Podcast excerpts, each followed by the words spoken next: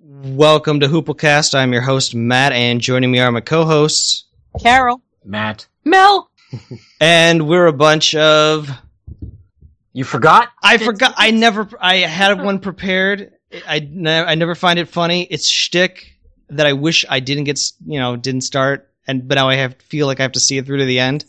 I don't think you have to see it through to the end. All right, perfect. Let's retire that little bit. What do you? What say the rest of us?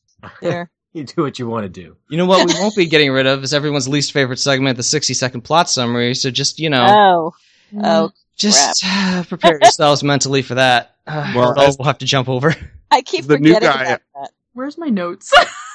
I'm gonna. I'm actually looking forward to that part. That's like my favorite part. Okay, then you can do it. Not a problem. Ah, Who are you? yeah, Uh, who are you? Yeah, who are you? Uh, I'm Dane. Hi, everybody. Hi, Dane.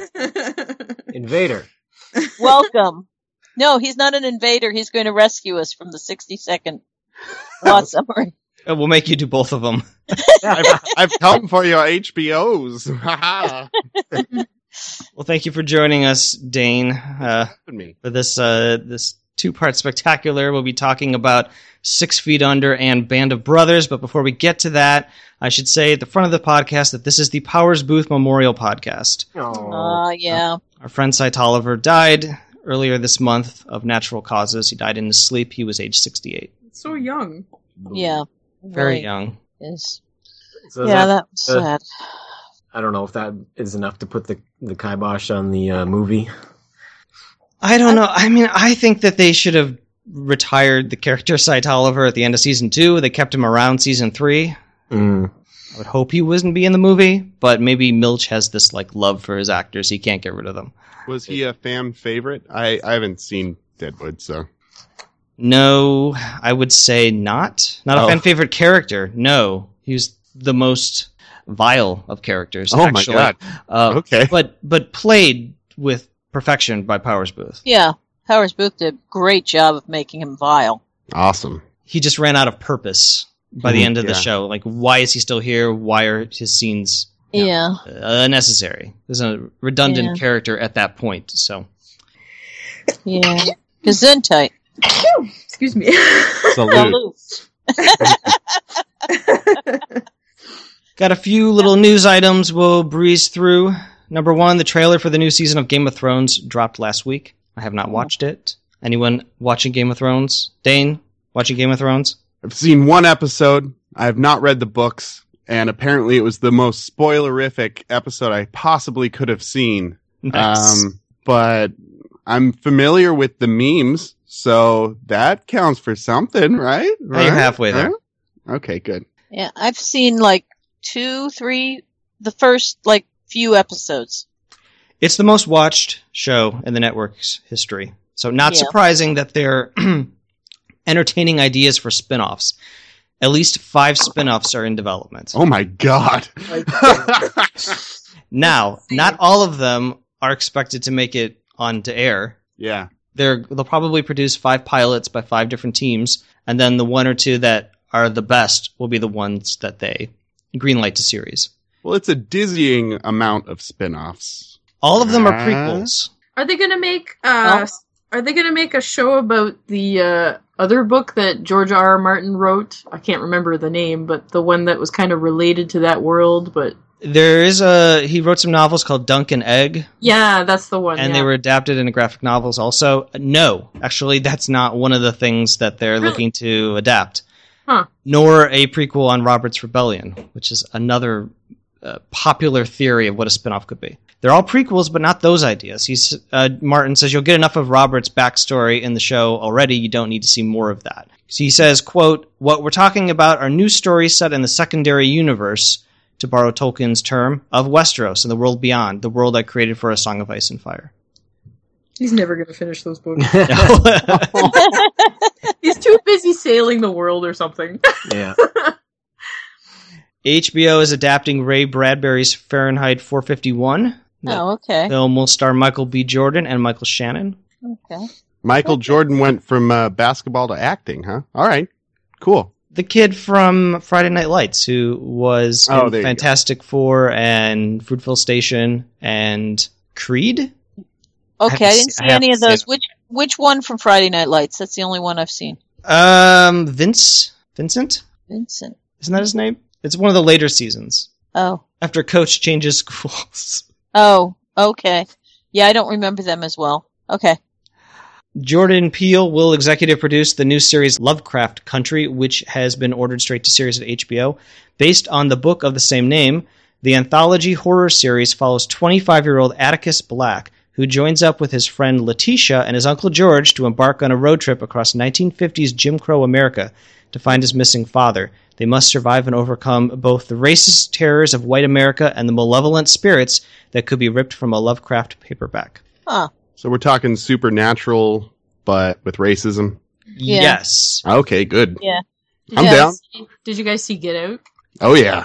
I haven't, but I haven't. I'm not a It- horror. it Okay. was you know a huge hit. It grossed 250 million worldwide on a f- on a 4.5 million budget. Well, let, let me say this about Get Out because I, I can't do horror either. And uh, I heard so many good things immediately that I, I read the Wikipedia article. Yeah. Um, and that, you know, enticed me a little bit more. And I had a friend in town who demanded to see it with me. Wow, and I was like, well, what about Lego Batman? And she was like, no way. Get the fuck out. We're we're gonna see Get Out. Um, and I went and saw it, and I and I warned her that I would like crush her arm from being afraid and just Uh-huh. cowering in the side of my seat. And um, it was it was actually fine. the The horror aspect of it was minimal. Um, like there there wasn't any jump scares, and there wasn't any like uh over the top grotesque things. Um, so It's I, very- Sorry to interrupt, but I find it's very comparable to Rosemary's Baby. Which okay, I've I- never I seen wouldn't know. because horror. Yeah. Not Yeah, but it's not bloody. Like it's not. see, it's my not- problem with it's more, like, horror scary. Yeah, my problem with horror is how it makes me feel for a long time afterwards, Yeah. Night which terror. is no, I don't get scared. I feel I like do. all ugly and icky inside. It's like it's I feel disgusting afterwards. I mean, it just it just makes I get too into stuff. right. and- it, it gets in your head, and you start Yeah. rolling it over, and you think about it Yeah, when you're it's- trying to go to sleep, and it's, oh, it's It makes me feel icky. I don't I don't get scared per se. I just hate it. So so it's like I just sit there hating it.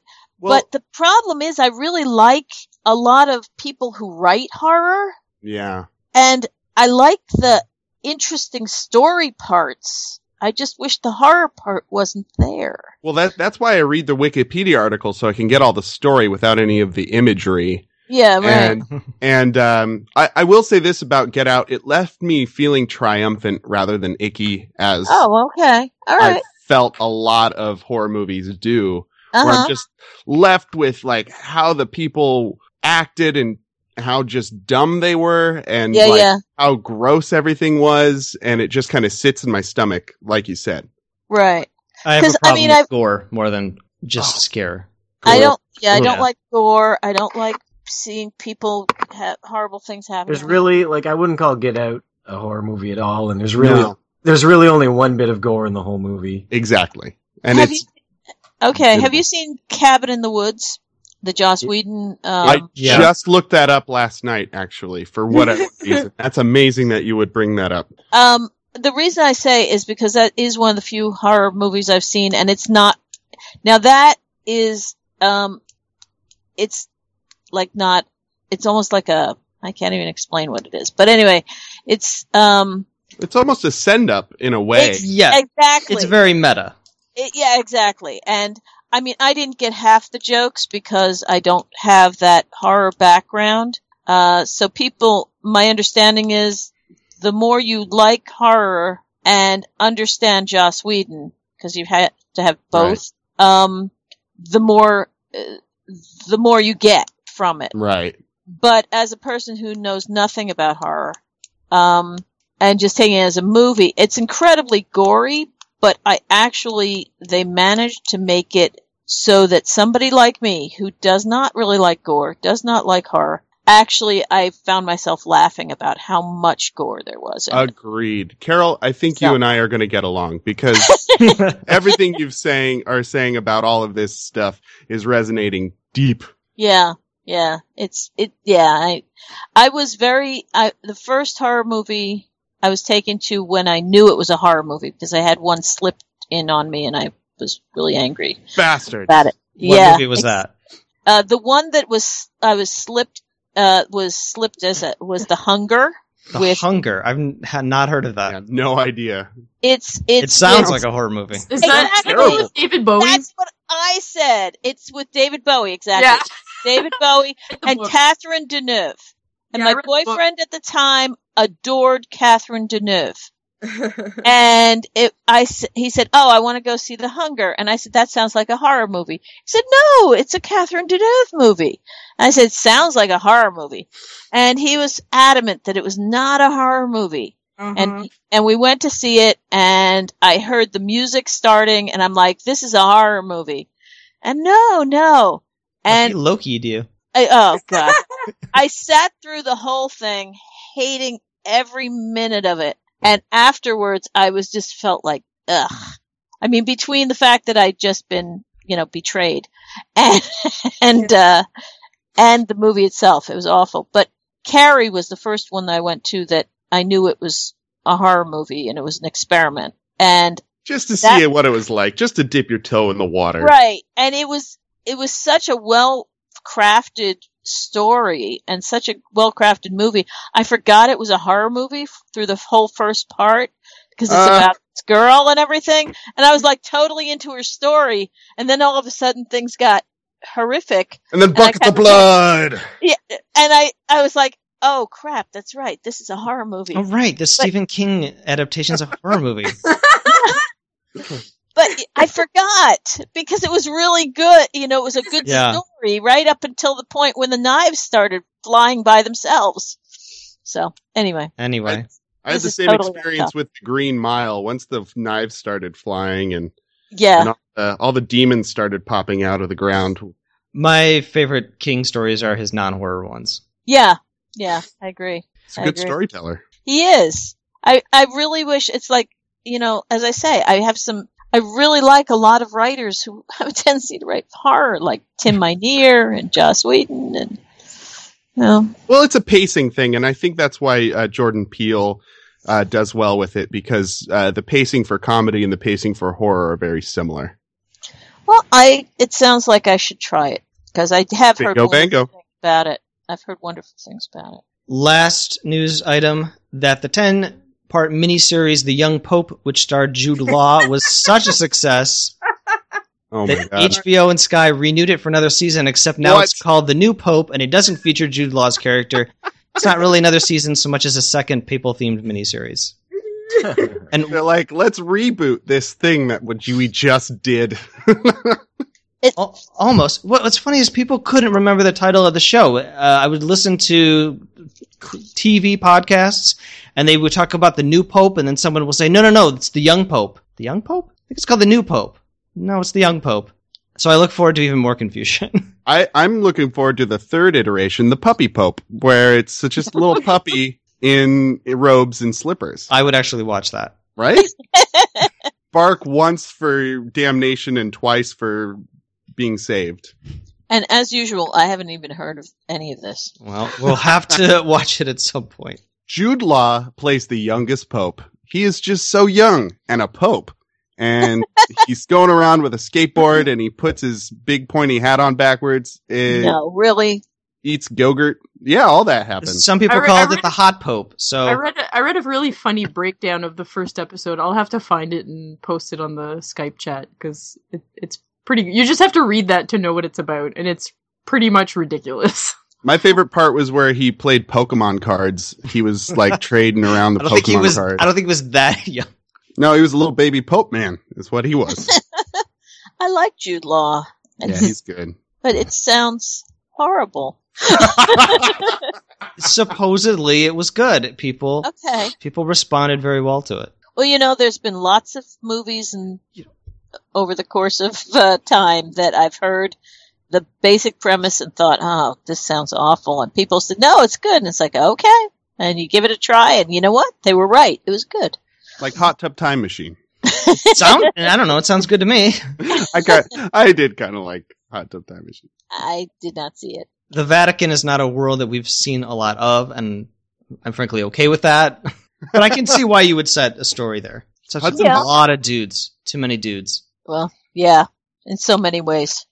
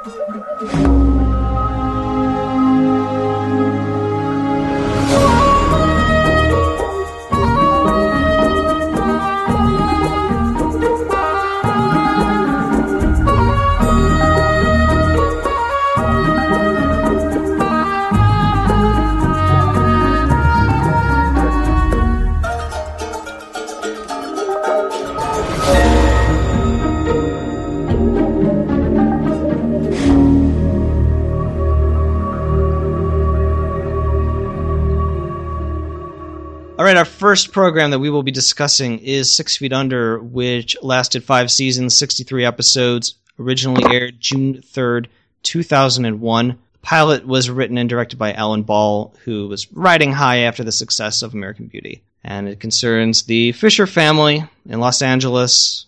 They run a funeral parlor. So there. Well, why am I spoiling what we could be discussing Oh, in the 60 second plot summary? hooray!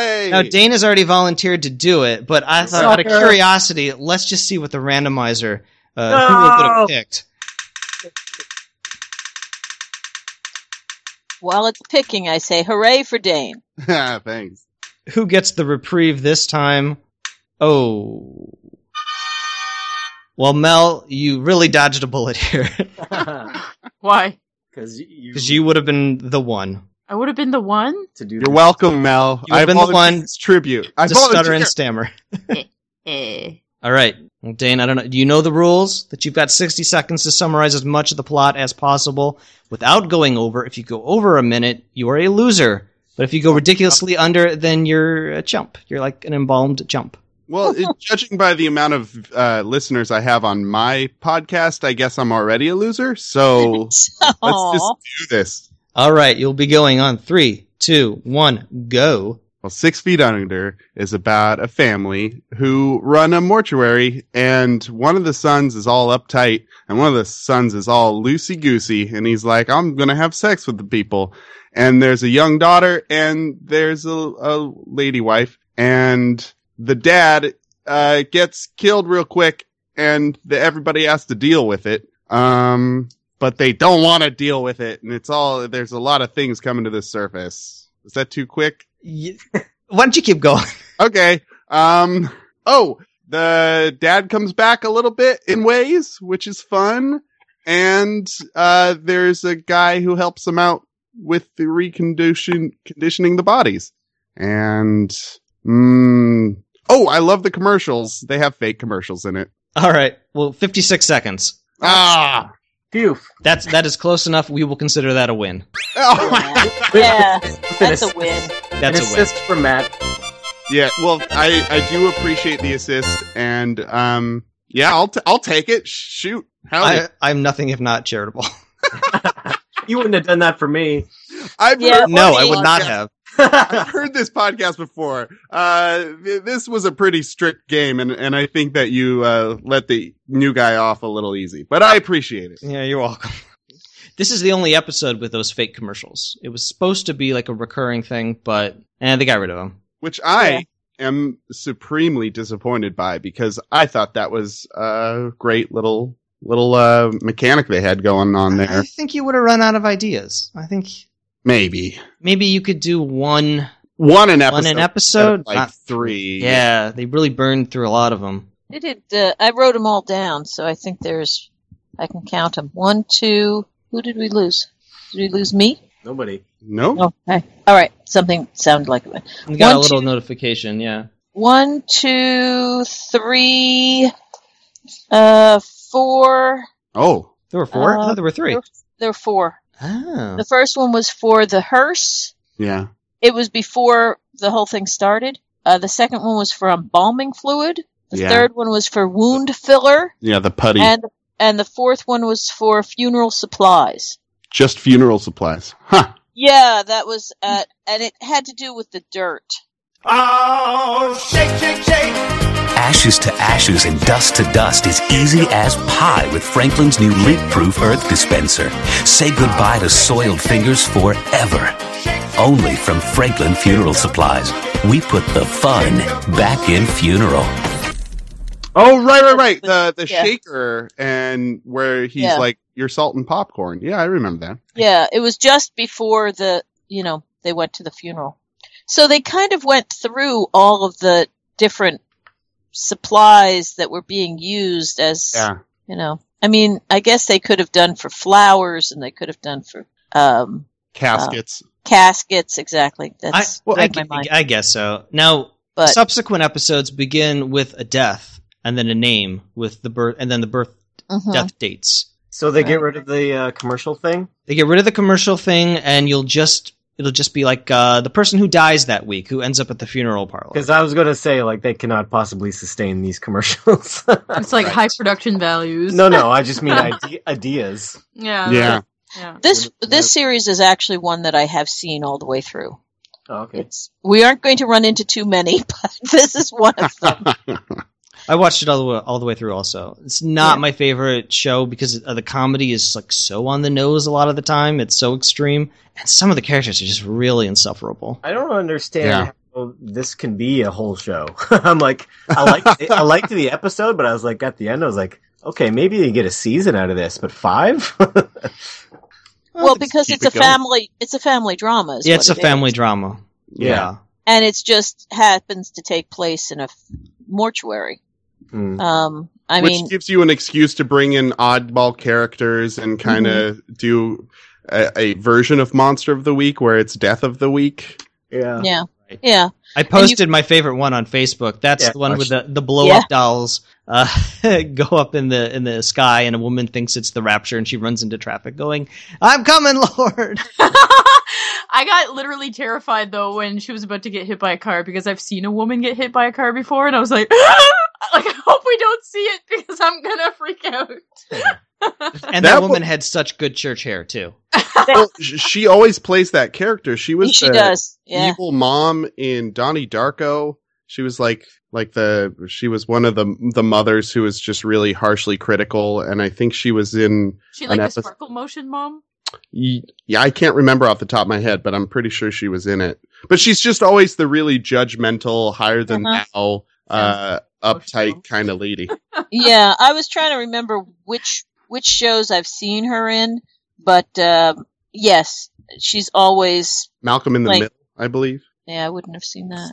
Um, The opening deaths get progressively more complicated and elaborate and ironic, I bet. and and they. And And it- there's some simple ones like a, a woman roller skating down a hill with dogs and getting hit by a car. There's a lot of people getting hit by cars. yeah. Um, but then there's, I remember one where a guy's like trying to light a stove with a match, and you're like, oh no, he's gonna blow up. But then he gets a phone call, and on the phone he hears people be in an office being gunned down. oh my god. Uh, there's another one where these girls are prank calling this husband and wife, uh, pretending that the husband left underwear in in his like mistress's house, and the wife's like, "I'm gonna kill you." She's telling it to her husband, like, "Oh no, wait." So you're like, "Oh, he's she's gonna kill her husband," but no, actually, what ends up happening is that the girls have such a giggle fit that one of them falls off the bed and breaks her neck. Oh Jesus. So it's like that's the kind of thing where They're always Yeah, like y- psych. Like you think it's gonna go one way, but guess what? They're not the one who dies. It's this other person. Hmm. Yeah, it's kind of later on House sort of did that, like who's going to be sick Right. in you know when they Well, it's the get writers set up. being being like we d- we don't want you guys to be able to guess. We want you to keep coming back to see what little twist we're going to put on it next week. It's And- very Final Destination in that way. That's Uh-huh. like here's a Rube Gol- Goldberg device of someone being ki- uh, killed in some ironic, bizarre f- fashion, and kind of embodies the entire series for me, which is look how clever it is. Right. At times, yeah. Uh-huh. Mhm. I, I was not enchanted by the cleverness at all. I throughout the whole thing, their their jokes really fell flat for me. I I think I smiled and laughed once in the two episodes. Um, so I, I I know they're going for dark humor, and I'm all for dark humor, but I don't know. It was a little, like you said, a little on the nose and a little Try too hard. let me, I don't even know about try too hard. It was for me. It was not funny. Is Hmm. that is that a good reason? Just not funny. I think that's my reason. I didn't think it was funny. Yeah, I didn't really think of it as a as a comedy. I I did not rewatch the second episode this time. Unfortunately, I I just ran out of time. Um, but uh, I I, I planned on watching the second one until my mother called needing help with her Blu-ray player. Classic, classic conundrum. Mom, you just Yeah. stick the disc in and you press play. If only it was that simple. yeah, really. Uh, s- so I was very surprised right off the right off the bat because I didn't know much about um, Six Feet Under besides the premise of the funeral home family, and Same. that that I thought uh, Richard Jenkins was in the show, and then he gets killed in the opening scene. I was like, "What? Oh, I thought this man. was a Show."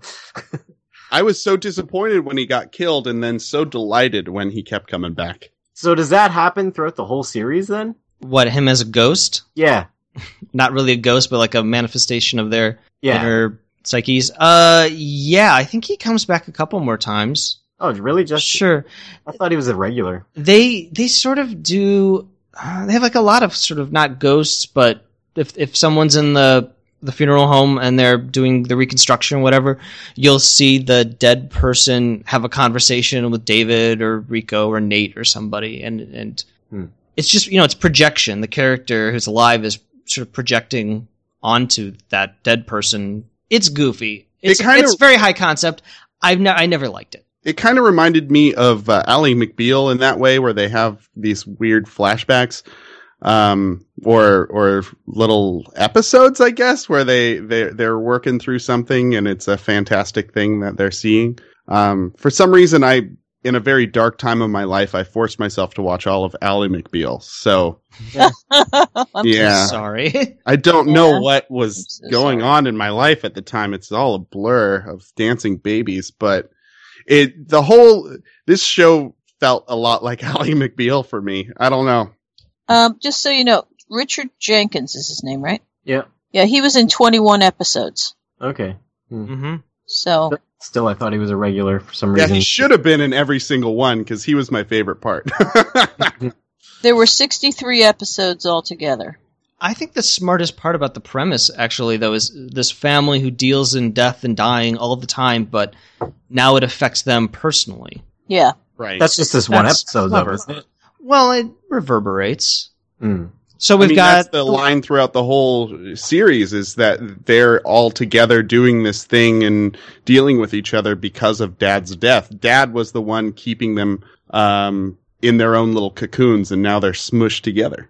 hmm True. Yeah, they they've got to deal with each other and they've got to deal with what's going on. the eldest son has come home. The second Yeah. son is a funeral director, but does he want to be, or did he No. just inherit No. the business and now he feels like now he's stuck Yeah. there? The wife is a widow. What is that like? And then the young youngest daughter or younger youngest kid, the daughter Claire, is adrift. Well, it's like Eminently. none of them want to be there. Right. No. The wife No, wants none a of them different husband. The the son, the uptight son, wants to be a lawyer. The other one wants to just go off and run away, and the, the daughter doesn't want to go to college. I guess, but. I don't remember what her Um, uh, her thing is. eventually, she becomes a photographer. I remember that. Oh, good for Oh, her. yeah. That's, That's nice.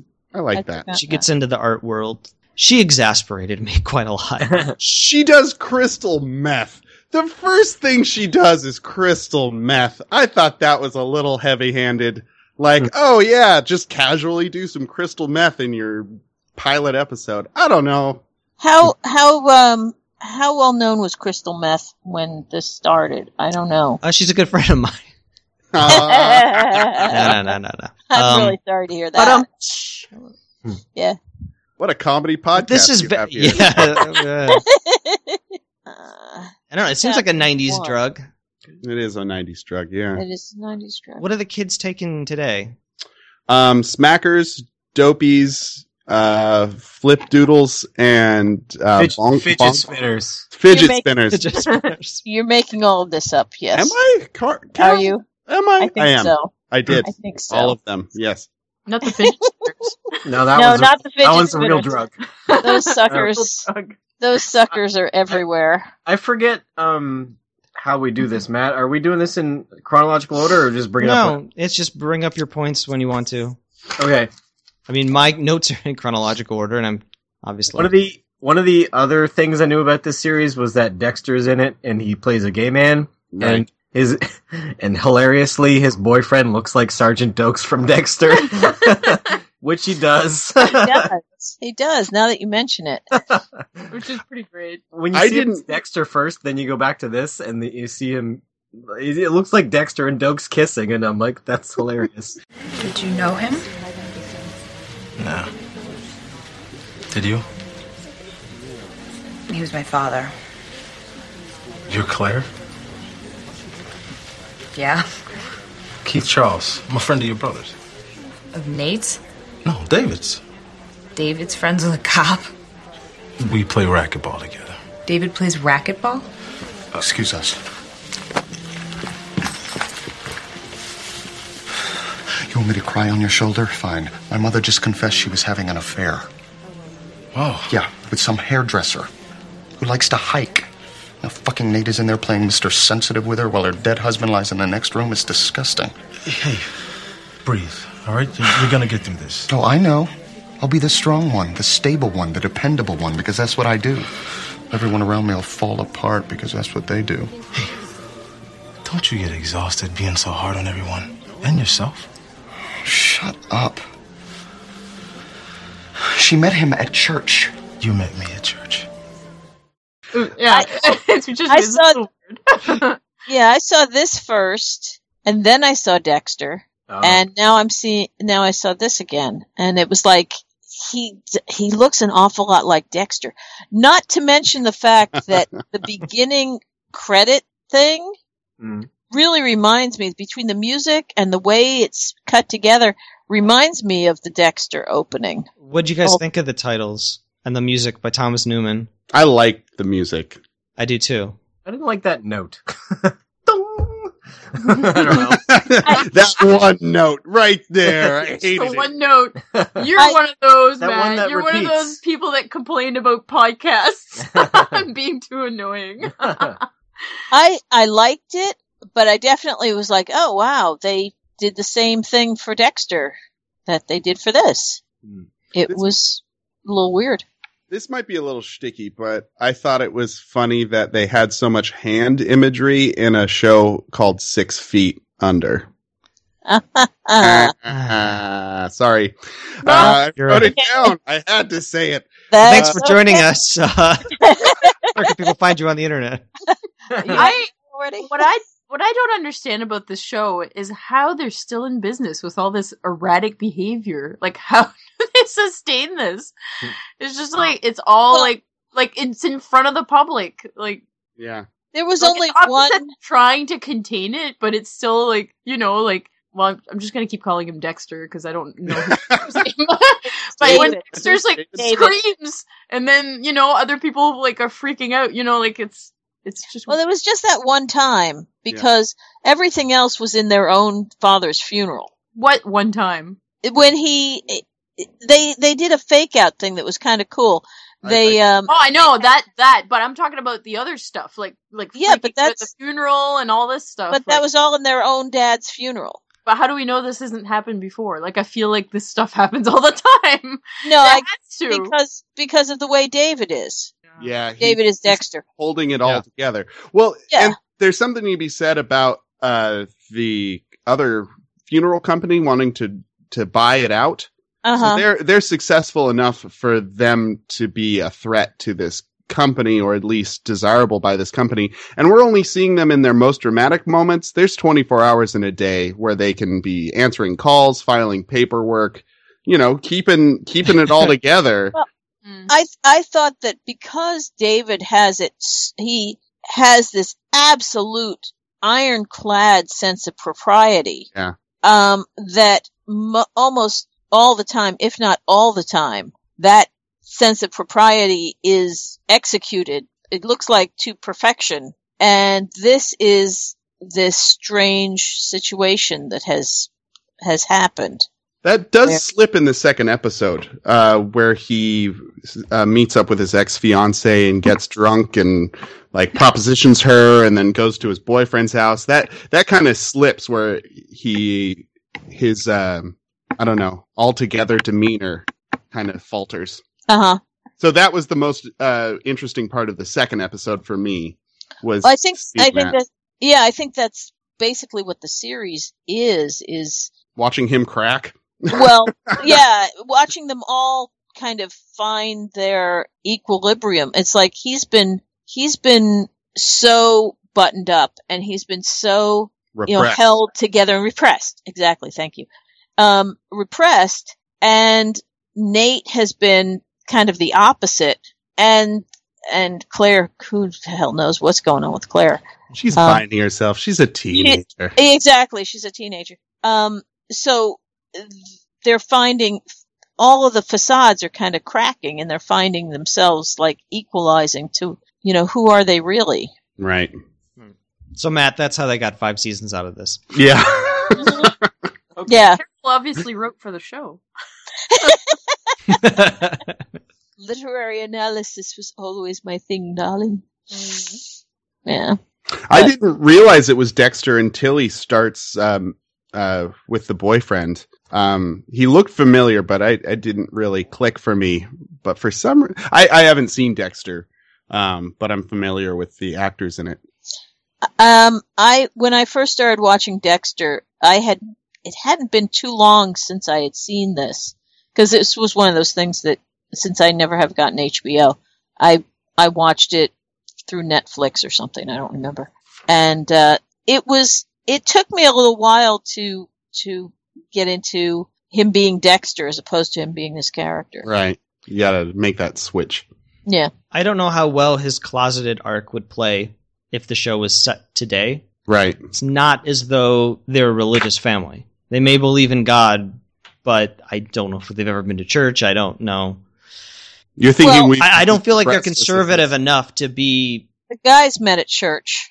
Yeah. Oh, Okay. I mean, that I believe I believe it because it's just the because he's so you know he's so like Private. so self-contained and so you know like so I I I And that can makes believe sense that when he just this wants aired. to present an image of himself. Do you know what I mean? No, I understand what you're saying, and I think it makes sense when this aired in the 90 or in the 2000s. But if this aired in 2017, I think there would need to be a little bit more external pressure for his closetedness to make sense. It's trying not to just a remember. given. I mean, it'd be one thing if he was keeping it from the public and his customers, but he's he's hiding from his family, Which and is, and I just don't get the sense that in that his mother and father would be mm, as, as conservative enough that they would what disown him. Yeah, disapproving, which would kind of achieve his ends of being able to do what he wants to do anyway. So I think it's still no matter what time you period you're in. I think it's hard to come out either way. yeah. So I I'll- don't think it matters how conservative your parents are or whatever. It, it's I mean, I don't know, it's just a fact of like you don't want them to look at you different or you don't want them to, you know, you still just want to be you. I Well, he did I, have a I, I think fiance. it applies. I, I didn't think it was out of place. Okay, Pers- Yeah. I he didn't did either. have a female fiance um, who knows that he's gay now.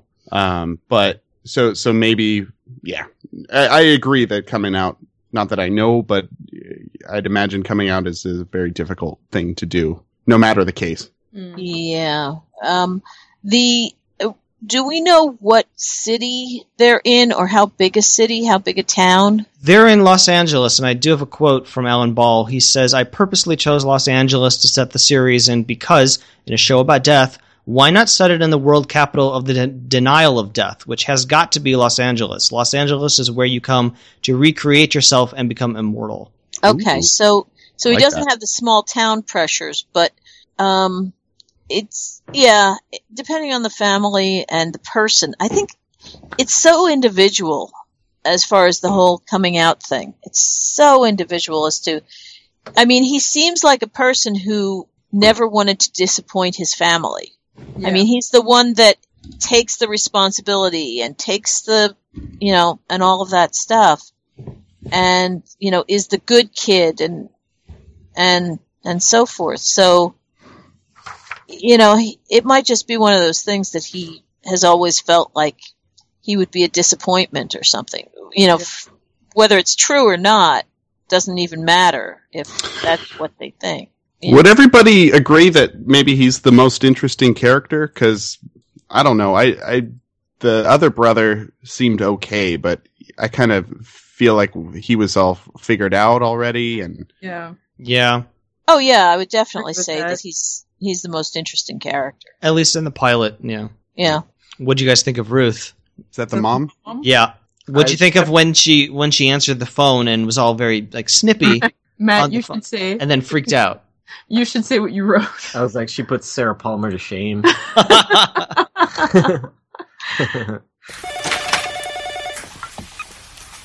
Hello. This is Ruth Fisher. Yes, I'm his wife. What is this about? What?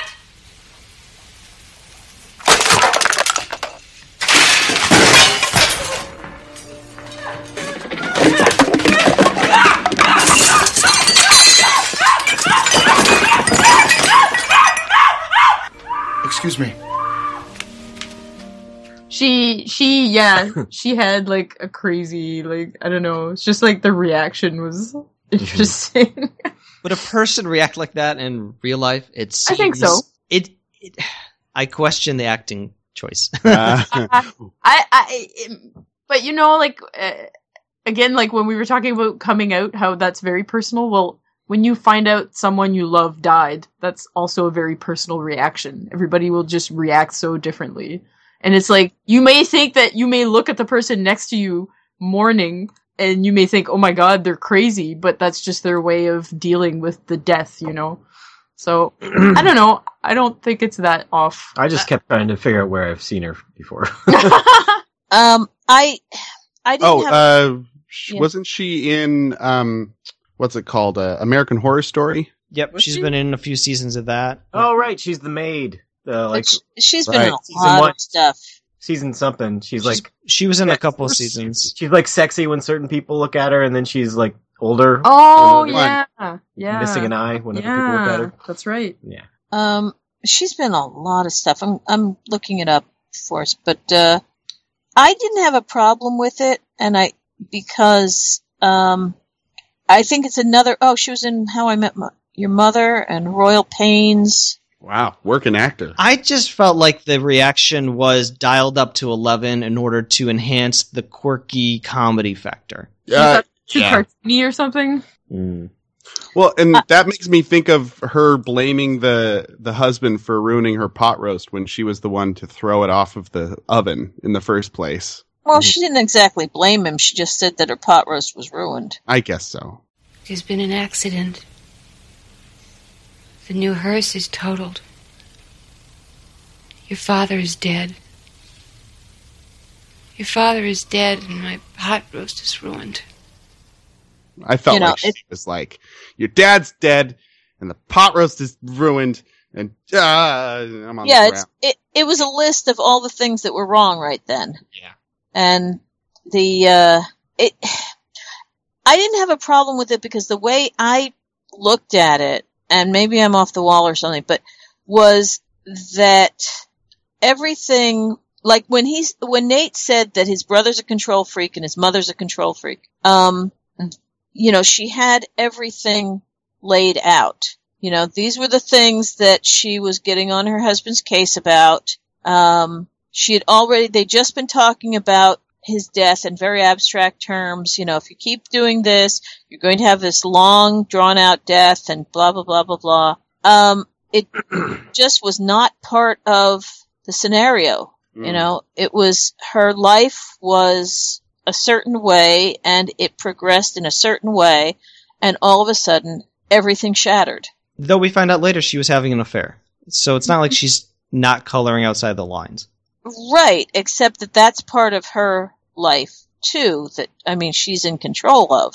I think David gets his personality from her. Oh, definitely. But Yeah. then you see at the funeral where the other brother, his name escapes me, Nate. uh, Nate, Nate. um, wants to go the Italian route and and start, um, you know, just really letting it loose, and she goes in for that too. So you see both parts, both sons in her. Right, which does happen. Speaking of that, I love the uh, I love the mulleted flashback. oh, I, I actually wrote that down. That was Love the definitely eighties with the it with was the so- mullet, with the, with the in the like tra- tracksuit or neon something windbreaker, or windbreaker. Yeah, so good. yeah, it was really good. I did not even notice that. Oh, it was funny. He's young. He's got a haircut like this. When uh, all, all the other times they have such stereotypical late '90s, early 2000s spiky gel hair. Yeah. Yeah. I I found myself thinking when they were doing the whole thing about the I'd never seen one of those salt shaker kind of things for the Me But- either. The I earth. haven't been to that many funerals and uh Oh, that was weird.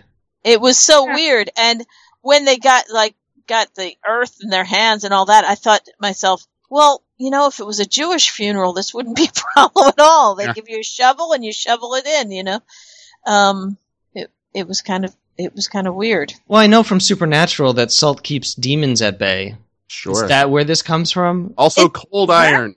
I don't think it's actually a salt shaker. I think isn't it like earth, dirt in the thing, but it looks like a salt shaker, and you're s- it's You almost don't like get a it on your symbolic. hands. Yeah, it's a symbolic thing of you know a very So weird. a very sterilized sort of putting the earth on the casket, making it extremely symbolic, yeah, as opposed to realistic.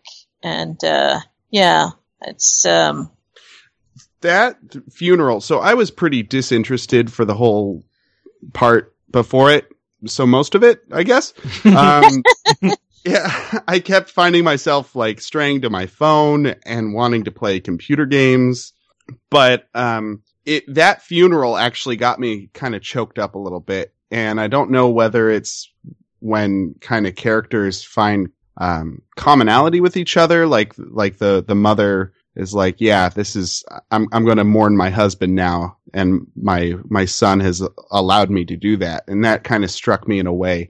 But before that, it was all so expositiony, and I understand it's a pilot, but gall dang, was I just kind of yawning, and uh, so I that was that was when the the episode peaked for me was the funeral. hmm, interesting. I refuse to sanitize this anymore. This is how it's done. Yeah? Well, it's whacked. What is this stupid salt shaker? Huh? What is this hermetically sealed box, this phony astroturf around the grave? Jesus, David, it's like surgery. Clean, antiseptic. Business. He was our father! Please don't do this. You can pump him full of chemicals, you can put makeup on him, and you can prop him up for a nap in the slumber room, but the fact remains, David, that the only father we're ever going to have is gone. Forever. And that sucks. But it's a goddamn part of life, and you can't really accept it without getting your hands dirty. Well, I do accept it, and I intend to honor the old bastard by letting the whole world see just how fucked up and shitty I feel that he's dead. God damn it! Uh, amen. I got kind of choked up a couple times during the during the pilot. Um, I don't remember. I know at the very end, but there were a couple different times when people, you know, were break were breaking down or were you know Yeah. that I kind of got choked up. I didn't I didn't go, you know, um, Anna's speech and Buffy or anything, but Anya's speech, I mean. But, you know, I mean, that one gets me every time. But, um, Like me with Wally. I can't watch Wally without bawling. Wally, Yeah, Wally, yeah. yeah. Oh, I, I it's been a or while me and the since I Joy saw Luck Wall-E. Club. Oh, really? Aww. Joy Luck Club. Yeah, yeah. When the mother tells her her daughter, you know, I I never expected, I only hoped, you know, for great things for you. Uh-huh. I never expected, I only hoped. Aw. It's like, oh, yeah. It'll, it'll get you. It'll Mm. Char- get you. Characters who are uh, at a distance c- coming together, Right. Exactly. forg- forgiving each other's faults, coming to an Right. understanding and an awareness. You guys Mm-hmm. are so cute. You're just such a sensitive bunch. It's great. I love it. I love I love when people are like, I'm okay with crying at this. Oh, hell yeah. Oh I mean, yeah. Uh-huh. Why else would you watch this? It's not funny, so you Oh, gotta I actually feel something. I did cry during the this series finale to this show. Oh yeah. the very last sequence of this show is famous as being one of the best series finales ever. And the last like five minutes or so is like, yeah, I was crying. It got me. Awesome. The rest of the show, eh, I Take it or leave it. I don't. I don't know if that's worth me watching five seasons. Um, I, I thought it was an interesting show. I I didn't immediately run out and say, "Oh, everyone must watch it," but I did think it was an interestingly done family drama. Oh, it also has the most like traumatizing episode of anything I've ever seen, and that's the episode "That's My Dog." Which Robin, if you're listening, you know that episode very well. That's it's traumatizing. I Why? won't say anything more than that, except uh, Oh. you know it leaves you quaking on the floor. well, Uh, if it's anything like the dog episode of Futurama, then I, I can't watch it, or else I'll just lose it. That's worse than that. Oh. Okay. I don't remember it. Isn't that terrible? I just don't remember. Well, if you looked up the plot summary, you'd be like, "Oh yeah." That prob- probably That one. that's that's probably what unless you happened. bl- unless you blocked it out of your mind, which uh, Imagine like, something like Old Yeller, like a modern Old Yeller. It was a long time ago that I saw it. So, yeah, I, I might look up the plot summary just to remind myself. what did you guys think of Brenda, the outsider? Oh, the, she looked just like the mom. What? Huh. No, Yeah. I thought they looked really similar. My, Ow. That's interesting. I yeah, I didn't I didn't think that at all. Ah, Huh. That's wasn't us. sure what to think of her. That's Australian actress Rachel Griffiths. I saw her on stage. Actually, I saw her in Proof in Melbourne. Ah, Cool. I she looked really familiar. I didn't know what I'd seen her in. Um, I can look her up. The character's name is Brenda Chenoweth, and we find out that she's the the daughter of like a famous psychiatrist, and her parents wrote like a book about her Oh wow. called Charlotte Light and Dark. They wrote this. They kind of um, did you guys re- uh, read or see Gone Girl? No. same sort of scenario uh scenario yeah when a parents write their child's life into a novel or something Right. or publish a paper about their kid Uh-huh. so she carries that chip around on her shoulder You really didn't have to do this. I could have just rented a car. It's okay. You're in no shape to drive. And frankly, I'm in no hurry to get home to my family's annual Christmas Eve massacre. Parents who stay together for the children, but really because they got off on tormenting each other so much. Manic depressive brother who always chooses the holidays to go off his medication. Oh, and an ancient Springer Spaniel who's completely blind, deaf, and incontinent. what about you? Uh, actually, we're pretty normal. My mom's a control freak. My brother, um, well, he's a control freak too. And my sister, well, I left home right before she was born, so I never really knew her that well. But she's kind of wild like I was. Was.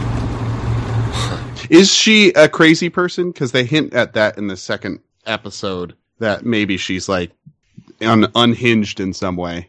I, Uh, well all these characters are unhinged Okay, well, you know, she's got a, a tattoo on her butt of Nate's name, and Ah. and like she's demanding him being places and stuff like that. Oh, really? I don't remember that. Um, I, I I can't remember. Yeah, I can't remember. I Her, had her forgotten. brother is deeply disturbed as well. Very Right. codependent. He seemed- Billy, played by Jeremy Sisto. This is where I co- uh, coined the phrase Jeremy Sisto effect. this is when you dislike a character so much that you project your feelings of the character onto the actor, and therefore you can never see the actor again and Aw. anything else without hating him. oh wow. So, I, so I can't watch anything with Jeremy Sisto in it, only because he was so good in this show as uh, Brenda's brother Billy. Sure, who's such a piece of shit.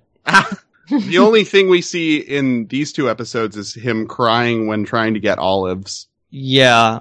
Well, he, he cries and is he's just very needy. He's a very needy character who's constantly pulling her down into his, into his own personal problems. I had forgotten about her character, to be quite honest.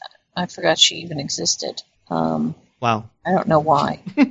I think over the course of the sh- show, though, she becomes the most balanced of all of them. Oh, cool. I really like at the end when she's like the voice of reason. The end of the series or the end of the episode? End of the series. Ah. Yeah, I like her a lot more towards towards the end than at the beginning. It's a long road. These characters are extremely exasperating. Mhm. Yeah, they are. I really like David though. Yeah. Mm-hmm. I mean, I I didn't find Claire really annoyed me, as I recall. Um, she's annoying. yeah, she's annoying. Well, she's Uh, also a teenager, and she's teenagers. a teenager. She- Yeah, And her siblings are so much older than she is. Like right, she's got no one in her family to talk to. right. Or life, except for the guy pushing crystal meth on her. Yeah. Um, Eric Belfour. Jesse from Belfour. Buffy. Yeah. Yep, that's what I wrote He's down. I my couldn't- best friend since childhood. Let's never mention him again. Man has a long face. yes, he does. Um, he's done very well. He pops up all over the place. Matt, I assume you noticed who was trying to buy the company at the end. Yes. Credited credited as Garrison Garrison. Hirschberger. I didn't never knew that was his full name, Garrison Hirschberger. Uh. where where do I know him from? Mike from Twin Peaks. Oh, okay. Okay. Mike I- is the man. I met him at the uh, Twin Peaks Festival. He was a really nice guy. Oh. Mm-hmm. He has kind eyes. Oh. he plays a uh, a person in the private funeral home business who's looking to purchase the Fisher and Sons uh, funeral parlor and add it to their their corporate funeral. He's he's manipulative Chain. too. He'll he'll go after whatever angle that person is weak on. That's a whole first season arc is the st- financial stability of the family funeral parlor in the face of corporate funeral homes. Mhm. Um, so he tries to p- to poach uh, Rico, if I recall right. Yeah, they hinted that in the second episode. Sure. who who's a character we have not uh, talked about yet. Oh, the the helper guy, the Frederico Diaz. I kind of liked Yeah. him. yeah, Yeah, that's I maybe the most likable character for me. Yeah. He was Yeah. funny. He's so proud of his work, which is a good thing. That and he's building a family, and he loves them, and you know he he really cares about his work, and he's just you know he seems like a real upright kind of guy. Like he did, he didn't have any drawbacks that I could see. Nope. Um, I think he develops some drawbra- drawbacks. Oh well, sure to make Yeah. a deeper character, Yeah. but Right. does. Because I remember listening to Robin's podcast. Robin, this is going to be the only plug for your podcast, Fisher Cast, a Six Feet Under retrospective. oh, there you go. I remember his co hosts really disliking Frederico t- towards the end of the show Yeah, as I recall, I I was a little annoyed with Frederico by the end. and his choices.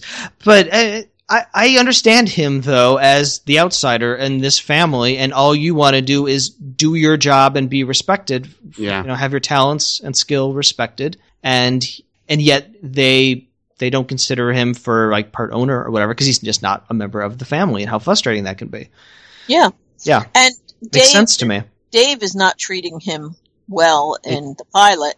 Not at all. and they Uh, say that he is doesn't have the skill that frederico has Right. Right. Well, Yeah, I it think takes him for granted makes him work on christmas I think he he's jealous of both Frederico, of Nate, of I think he's just jealous of Just a you know. big ball of jealousy for everything. Yeah, because he is not doing what he wants to be doing, and he's looking around, and and that whole conversation he had with his when he was trying to do his dad's face, and uh, and his dad was over his shoulder telling him how you know How he he's gonna was- fuck it up.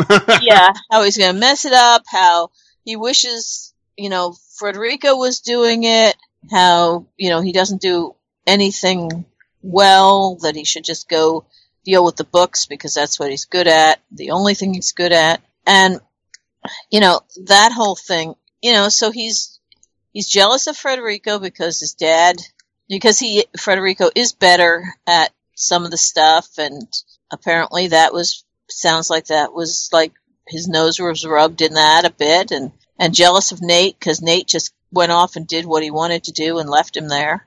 But it's all his own doing. I mean, he's constructed this prison for himself, and Yes, so I, I correct. really have very little sympathy for him. Um, y- he's forcing himself to do all this, and then resenting everybody for his own actions.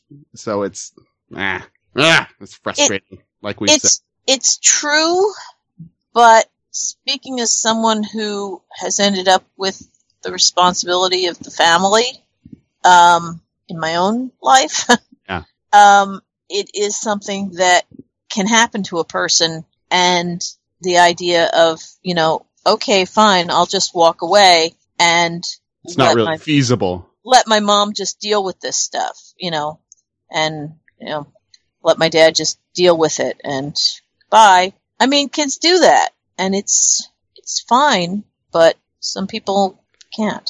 Kind of sucky, yeah. Yeah, letting yourself become resentful of it and all of that is a way to personal disaster. You want to be the alpha dog, Nate? Is that it? You're coasting toward midlife with nothing to show for it. Now you want to come back and be the rock for this family to lean on? Fuck you. That is not what I'm. You want to get your hands dirty?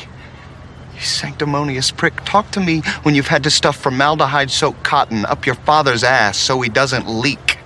Jesus. Yeah. Well, I'm sure you just would have tossed him out with the garbage.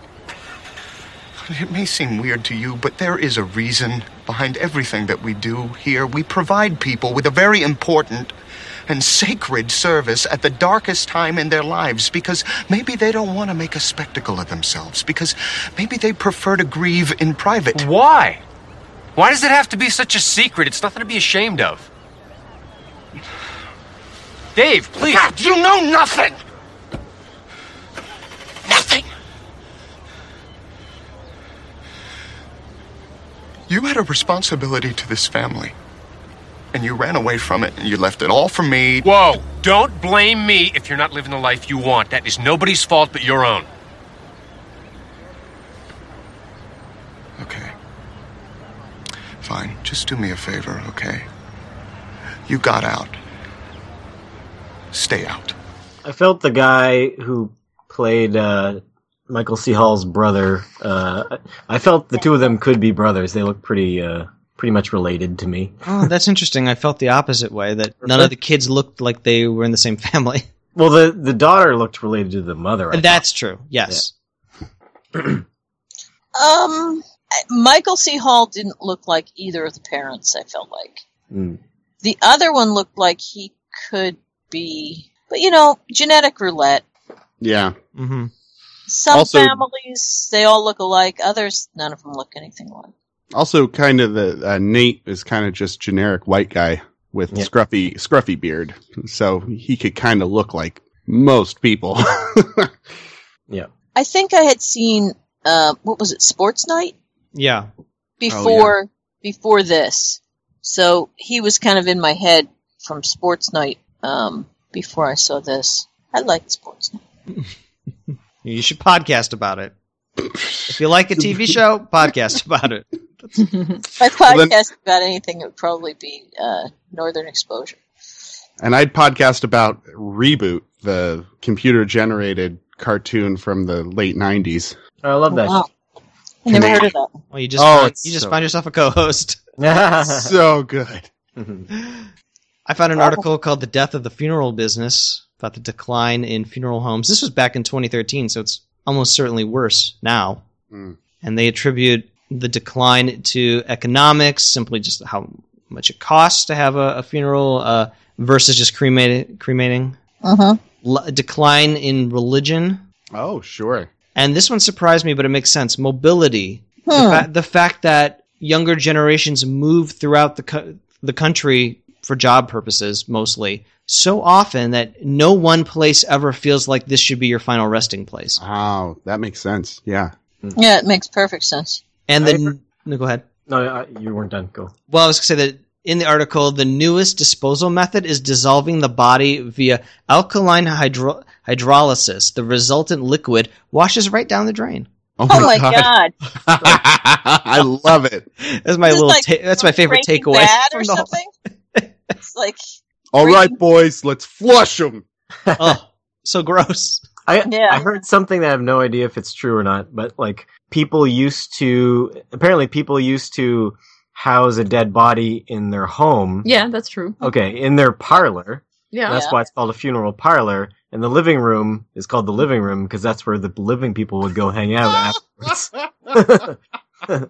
They also used to paint like uh, like eyes on like the eyelids so Oh, that it looked like Jesus. Hmm. the person was still like like for photos and stuff, right? So they would like take photos and it looked like the dead person was still living, but it was just like eye eyes painted on eyelids. When you're There's- so comfortable with death that you gotta, you just gotta keep Well, I them in the find- photos. I find like some people now they're a lot less comfortable with death, and I Oh, don't know if it's because it happens a lot less than it used to.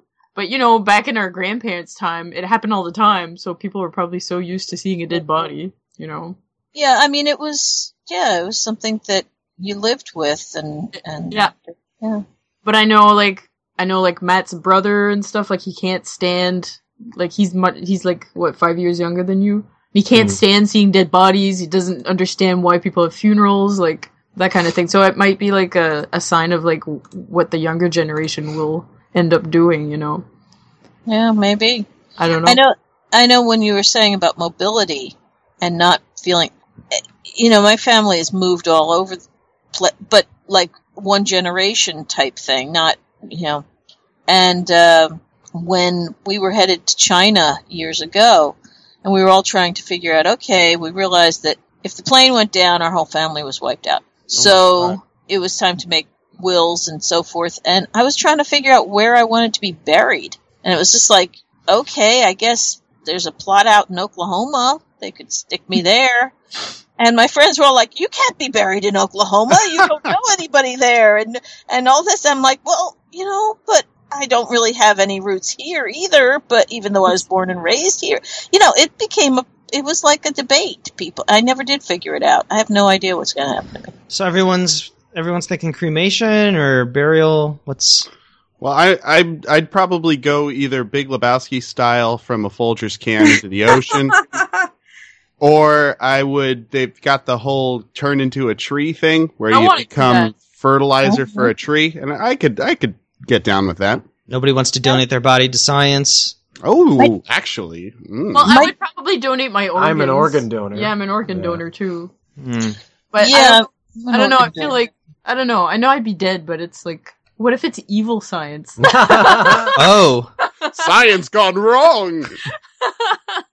my my dad used to talk about donating his body to science when he died. There was m- my mom would never allow that to happen. well, usually it is your loved ones that are like, oh, how cou- how dare you do that? Yeah. D- donate your organs? Why would you do this? It's your body, but you don't care. You're dead. You know. So Yeah, organ donation is different. Yeah, but he would, you know, like donating your entire body to science. You know, that's that's real commitment. It's like okay, because you have no idea what it might be used for. It might be one of those where they put it out in a field to see how it decomposes and stuff. yeah, yeah. I used to joke that I wanted to be um, mummified with my organs put in canopic jars, like the ancient Uh-huh. Egyptians, That's and then classy. and then buried with all my stuff. So that you know, in the afterlife, I'd have all my stuff. And I could have my organs in my jars because I'm going to need them. I'm going to need those Uh-huh. organs Are you in the like afterlife. if you have a pet, like, are you gonna like m- make them? Sorry, like, Roland. some- yeah. Yeah, Ro- poor Kinda kitty. like you know, like Yeah. when- like a Well, I'm gonna need fox- 'em. like, Mr. Burns dying and Smithers was just like like frozen in fear like in the tomb. yeah, well, I'm gonna want my cat in, my, in the afterlife, so well, that reminds it's gonna me- be put in a jar too. there you go. That reminds me of a story of a millionaire who made a big deal about wanting to be buried with his Mercedes. Um, and he, he like pu- widely publicized that he was going to be buried with his Mercedes because he was so proud of it. And, uh, people, I can't remember if people were protesting it because of like holy ground and like waste of space or I, I don't remember why, but then he came out saying, um, that he wasn't actually going to do that and people should donate their organs because they're still useful. Uh, you, you wouldn't be buried with something useful like a Mercedes. So why be buried with, with your organs? Um, You're gonna need your organs in the afterlife. I guess so. Also, You're your gonna need that- Mercedes. That, sweet Benz. Nobody knows. The shadow knows. Um, Let's do some feedback here. This, uh, this one's from Harold uh, Melanie. yes. Let's have you read this one. Yes, sir. All right. I'm gonna go get more vodka. Oh, go ahead. Oh, that's a good idea. Um, I did watch this show when it originally aired, at least for a few seasons, so I can tell you that it passed the would you watch another episode test. Coming back to the pilot for the first time since it originally aired, it mostly held up. I liked how the characters were written, they were well defined, with strong points of view. And looking back, I can see exactly why I stopped watching the show. because these characters were so well defined that nothing much happened that I couldn't predict in advance. Right.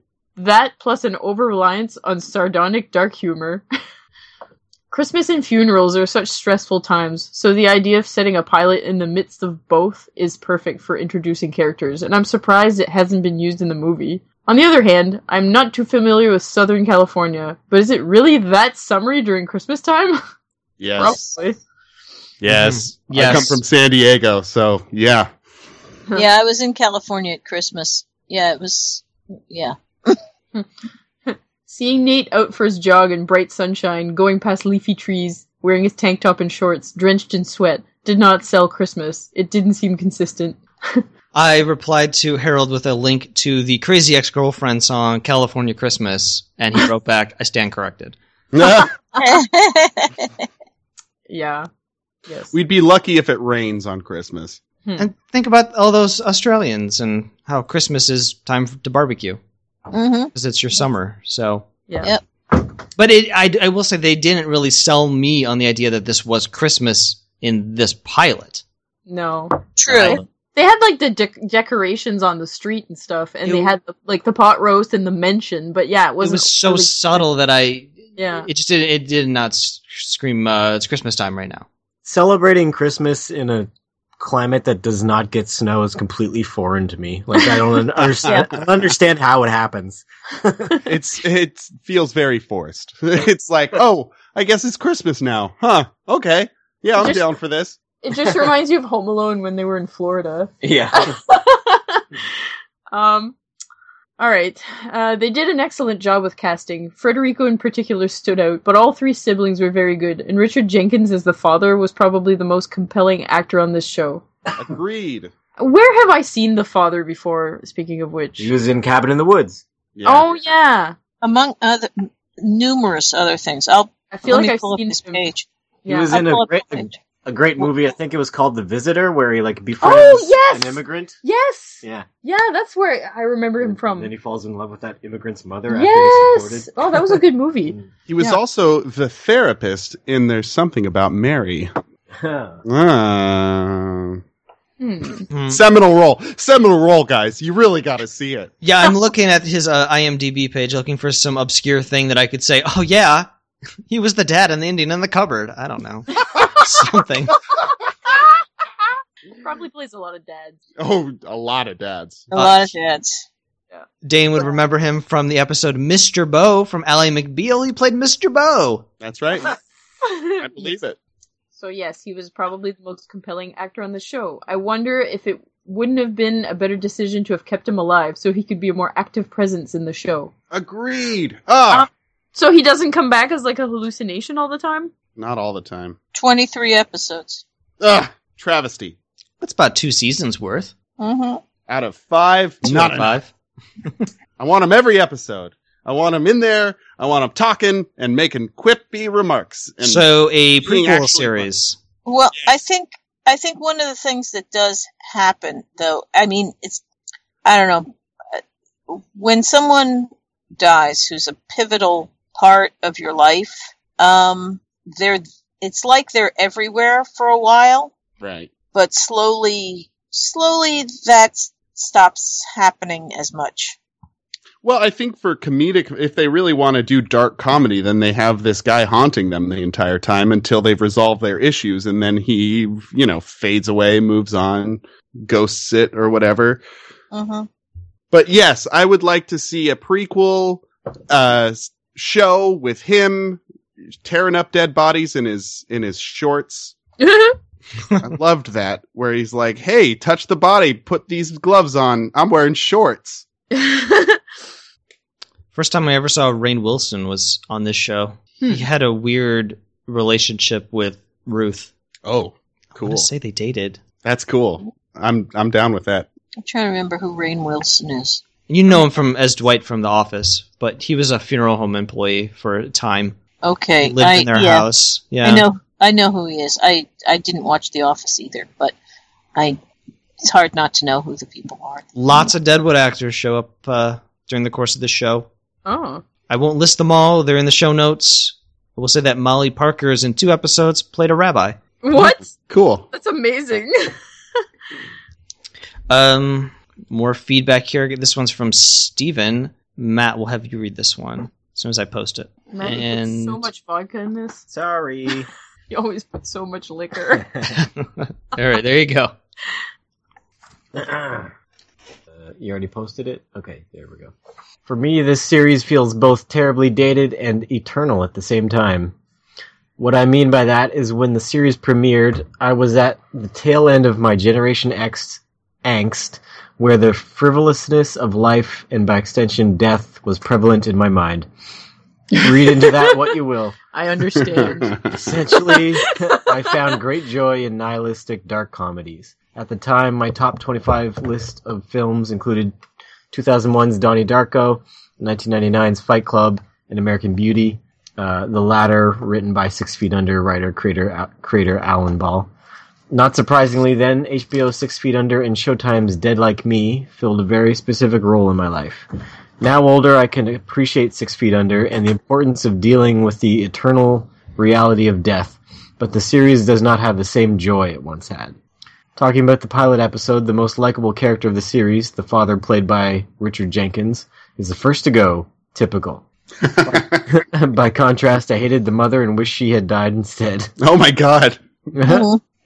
We don't get to make those decisions though, which is probably the point of the show. I recognize that I like the actor Peter Krause from Sports Night. His sex romp in the airport broom c- closet with Aussie hottie Rachel Griffiths uh, has future hints of Deadwood's Seth and Alma. The post postcoital lines, just so you know, I never do this. Oh yeah, me neither. Is the original lie agreed upon. Finally, I'm thankful this series introduced Michael C. Hall, who would go on to great fame portraying the titular serial killer in Showtime's Dexter. Uh, who? Haiku, Six Feet Under edition. What? Uh, I've told him he has to write haikus for every show that we do. All right. What? what why does it say who, though? I don't know. Oh, That I don't know. Okay. Nathaniel Samuel Fisher Sr., first appearance, season 1, episode 1. Death of Patriarch reunites estranged brothers, nobody escapes. 5 out of 10 ruined pot roasts. Oh, they, he, five out of ten. That's pretty low. That's just That is bull- very low. Yeah. Middle of the road. Yeah. Well, isn't 60% a pass? Hmm. This is a Yeah. fail. This is Yeah, fifty a five in my mind is a fail. You know. It does feel dated. It I didn't either you're find it on dated. board, either you're on board with the tone or you're not. Yeah. I didn't find it dated. I don't know why. Me neither.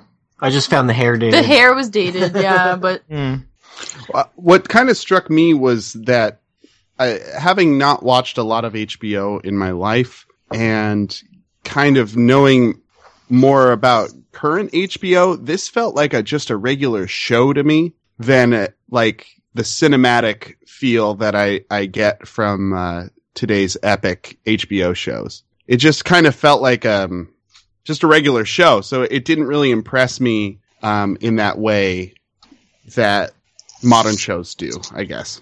Didn't feel special enough or It, it epic just- it enough, didn't- big it- enough. it didn't feel big enough. It didn't feel flushed out enough. Um, I guess maybe the amount of background extras or just like the the shots just felt very plain. I don't know. I think it's clever in later episodes when they do the opening death, and then that that uh, the character you see at the beginning becomes somewhat not you know part of the plot. Mm-hmm. You, and then you'll Mhm. see their extended families and friends coming to the funeral home, and then our characters play off of that. That sounds like that sounds really cool. That's a g- it's a good. I wouldn't even say it's a gimmick. It's it's part of the structure that works really well, and it's Mhm. very smart. I can believe that. Yeah. Yeah. I I think I mean I found it kind of like eternal, uh, more eternal than dated. I mean the what they were dealing with was was just as real now as as ever. I mean the the linchpin in a family dying very suddenly or dying at all and how it affects everybody Yeah.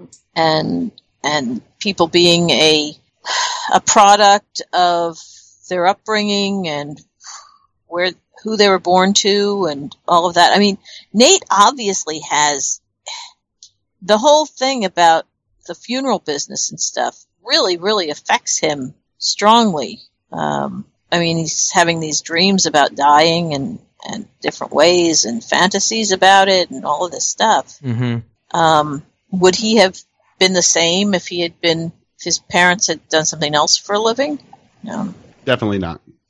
no so it's eh, i've i understand what's meant by you know that it's it does it seems like a regular show if if other than the scene in the broom closet at the airport and a couple random uh, curse words and stuff it really could have been on a network Agreed. That I absolutely agree with. But I, I, I still, I like the show. I like the show. That was interesting. uh, almost forgot to mention that there was a tie-in book called Six Feet Under: Better Living Through Death. a very cool book. I found it cheap uh, at Barnes and Noble once. I'll just read the description of it. A history of the Fishers and their extended family, major events and daily routines are revealed through the characters' personal photographs, correspondence, and memorabilia. The book includes Nathaniel's letters to Ruth from Vietnam, Claire and Billy's instant messages, excerpts from Charlotte Light and Dark, and Nathaniel and Isabel. Those are in show uh, books and more, offering readers an intimate view into the world of Six Feet Under. It's just Wow. really cool little book that's just like the art department or prop department, whatever, like took their photographs and letters, and it's it's all like original material, but feels authentic to the show. Like For people who want to really immerse themselves in the six feet under universe. Right. I thought they should have done something like that for Carnival. It would have been really cool to have a lot of the backstory and lore from that show and the mythology from that show put in uh, in such a format. Would have been neat. It's a cool book. Um, I'll just read this little Facebook feedback from Nutty. She says, "I love Six Feet Under. I never finished it." But I think I watched it live for the first few seasons and lost interest in access to HBO. I really gravitated to Claire and liked the concept of the dead dad. I think that the character development is top notch and the actors are pretty amazing. Hmm. Fair deuce. Fair deuce. Mm-hmm. Uh, audio feedback from Will. I'll try and play it now. I may have to restart it to calibrate the loudness. Bill, you're so loud. Ah, Will.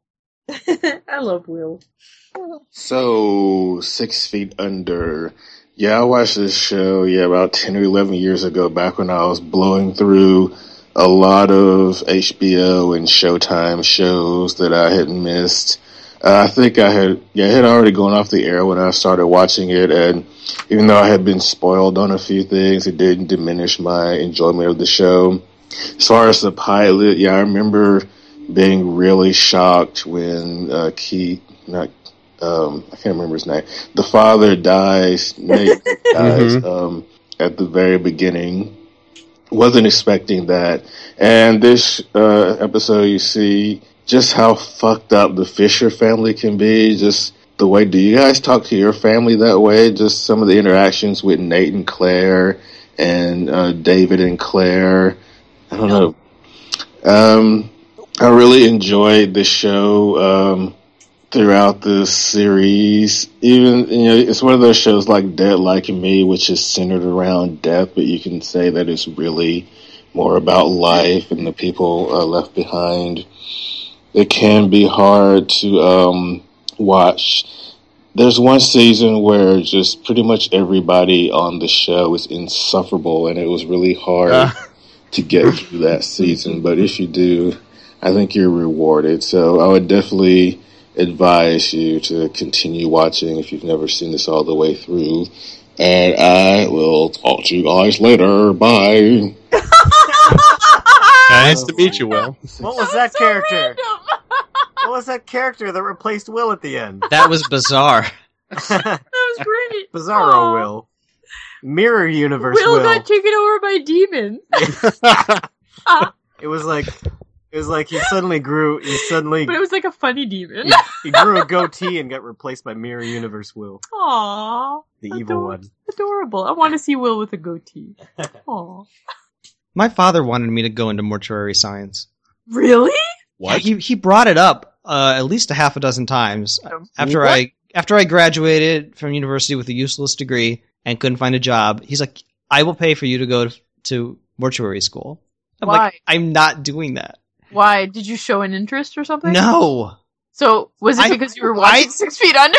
I think he thought it was a stable job. Hey, people keep dying, right? People are going to keep dying. But see, as we learned from that article, you know, they have to keep innovating in order to stay relevant because of the lack of interest in doing things the old expensive way. That's just so random that he wanted you to do that though. I thought it was random too. Yeah. Well, it's either I- that or getting into selling mattresses because everyone needs a mattress and everybody dies. It's those two stable industries. I thought it was death and taxes, not death and mattresses. But And I, toi- I don't. I might be- I might be And mixed. toilets. and toilets, plumbers.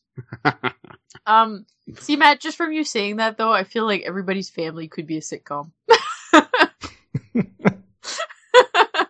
just like the wor- the random suggestions that your parents say sometimes. It's just you know, it's sitcom worthy. Sitcoms come from somewhere, right? How'd he look? Dead. Will Oh, there need to be a lot of reconstruction? David's not that skilled at the really hard stuff. Federico usually does that. He's quite gifted. You don't think we'll have to have a closed casket, do you? I would hate to send that message What message? that we're not equipped to handle a major restoration or that we're not proud of our work. Mom, can we talk about this later? We should really get Nate home. He's probably exhausted. Let's go. All right, let's rate this thing on a scale of one to ten. Guess, do you want to go first? And Oh, would you and would um, you watch another episode? Um, I would watch episodes with people that I like in them. I don't know if I'm terribly interested in watching all these character arcs resolve. Um, I honestly, I, I, I was not engaged enough through the first two episodes to really want to keep going. And it would have to be a lot funnier for me to want to keep going. I'd give it, uh, seven butt tattoos out of 10. All right, Mel, how about you? I liked it. I don't know. Um, I would totally watch another episode. I had always wanted to watch Six Feet Under. I just never had the opportunity. So I'll give it an eight out of ten. Uh, mulleted flashbacks. Nice. Nice. Matt, I liked this first episode. Um, I also always was interested in the show. I was curious about how they could drag this out over five seasons. I really like Michael C. Hall, Yeah, he's great. uh, and I like his character in this. Um, yeah, it was a good show. Uh, I will give it eight out of ten salted coffins. Delicious, a part of your daily diet. Carol, I had a hunch she stepped away. I'll go. I'll go then. I'm Um, sorry, I didn't. I didn't step away. Too late. too late. I'm going. Uh, Carol, you lost your chance. That's fine. I've seen this. I've seen this entire show. I've liked some episodes more than others, and seasons more than others. I, I, re- I know what Will is talking about when he says insufferable, because sometimes the characters really do grate on you, Jeremy Sisto. So, uh, but, I just but, want some olives, man. but the series finale, yeah, was like is one of the best series finales, not just for the last five to ten minutes, which are phenomenal and made me cry. So, uh, but as for a pilot, yeah, it's a pretty good pilot. Um, I I don't like all of the kind of fake outs. Like he's screaming, no, he's not. He stepped in front of a bus, no, he didn't. kind of dug those, but And you like the commercials. I didn't like the commercials either. I don't know. I felt like this really, it really tried too hard to be uh, darkly funny, and it didn't always work for me. But I, kind of liked it in spite of itself. Um, I'll say seven and a half out of ten. Eric Balfour's.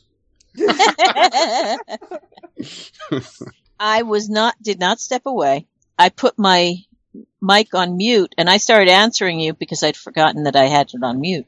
Mm. Um, I was choking on a piece of watermelon, so I put it on mute so you would not have to. Appreciate it. So we Deal wouldn't with have to that. hear you die. Thanks, Yeah. Carol. Appreciate Yeah. the podcast etiquette. You're you're all very welcome. Um, I'm dying. I guess I shouldn't subject everyone to this. right. although so, uh, appropriate for this episode. uh-huh. yes, yes, I would be the next one and be like Carol, Carol, Carol. Hmm. Cut to the to the Boom. mortuary. Thanks, exactly. Um, yeah, I like this. It's, I mean, I did watch the whole series, so yes, I would watch another one.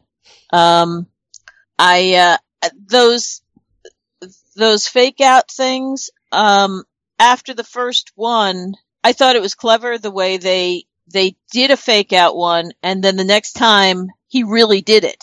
Um, things had changed a little bit and he'd really done it as by the time they got to the Nate getting hit by a bus I you know I pretty much had the the structure and and knew that it wasn't he didn't actually do it um I liked it I'm going to go with 8.5 out of 10 sexy funerary commercials Right.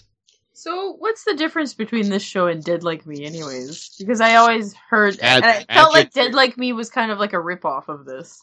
But it's, different it's very different, Okay. Magic, Grim Reapers, I guess. Mm-hmm. Uh-huh. yeah they're it's told from the perspective of the dead people Mandy Patinkin. hmm Yeah, it's it. That's another show that I wished I liked more than I ended up liking. Hmm. I liked it, and that's one of the few. I have no idea where that, what network that was. That was Showtime. That was Showtime. Um, yeah, that's another one I actually did see. Tonally, it's an awful lot like Six Feet Under, Hmm. black comedy. That's true. I guess No. you can't really get away from black comedy though if you're like a show about like death. It's kind of hard to not be black, you know. Yeah. Um, the What I know. drunk. I'm so drunk. Matt put too much vodka in that fucking drink. Matthew strikes again.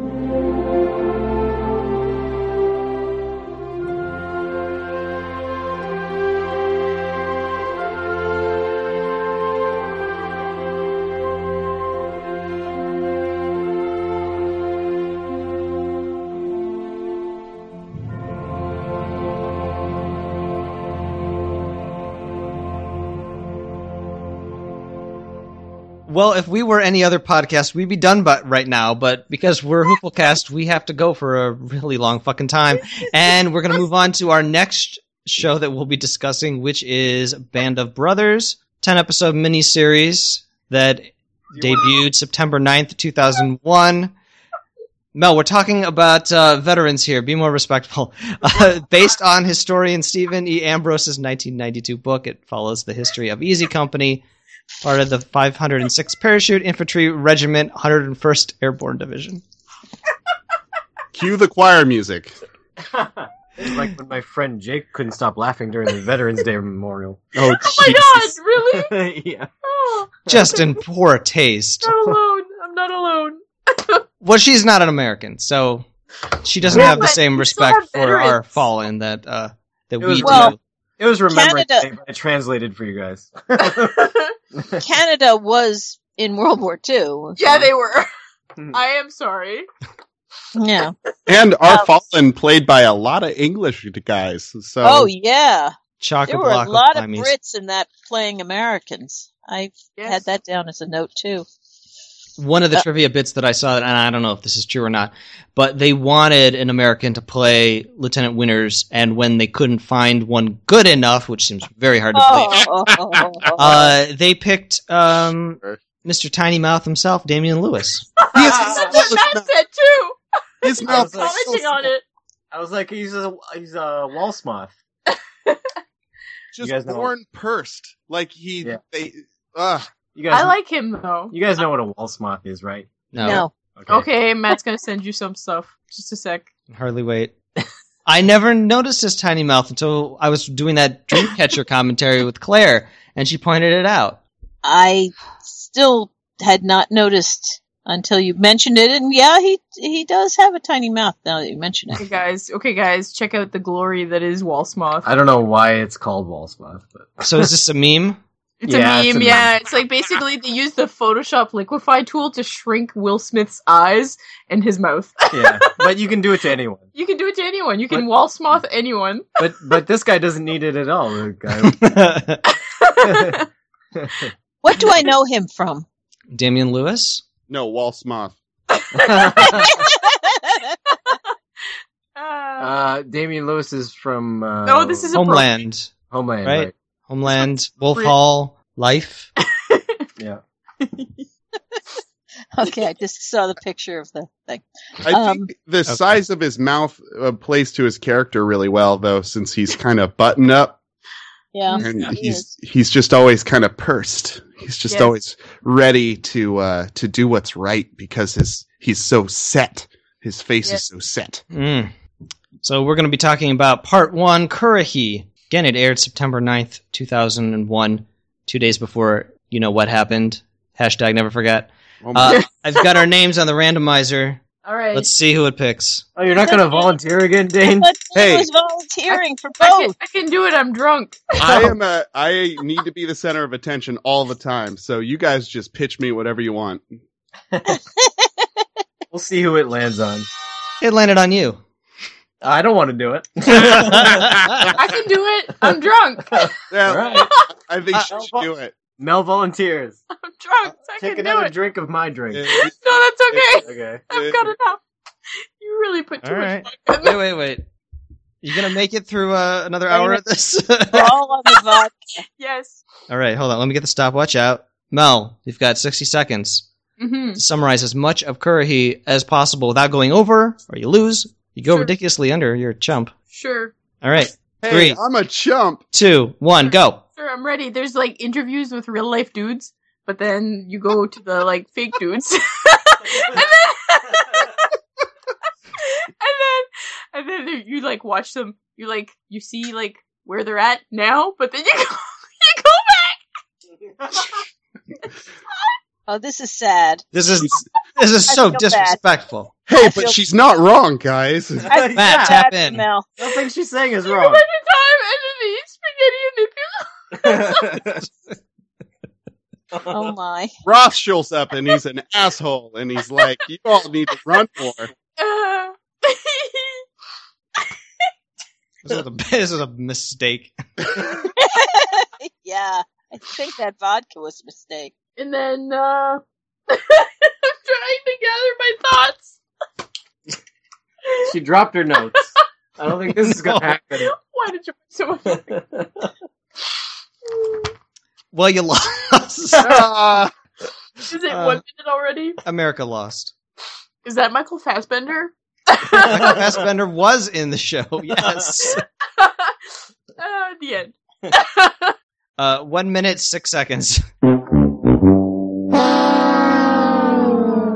Yes. Is that Michael Fassbender at the end? I mean, that could just be. You the- hit. The strange thing is, you hit all the bullet points. Yeah. Uh, they were alive guys. Then they were. Then they were uh, the fake guys, and then they eat spaghetti, and then they ran, and then Michael Fassbender. That's amazingly. That pretty much sums up a lot of the episode. And with vodka, the veil shall fall from your eyes, and you will see it for what it truly is.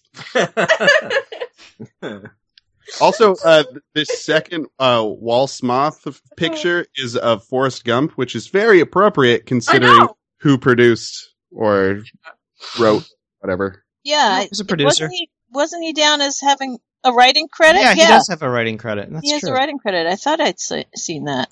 Probably on a typewriter. yes, very likely.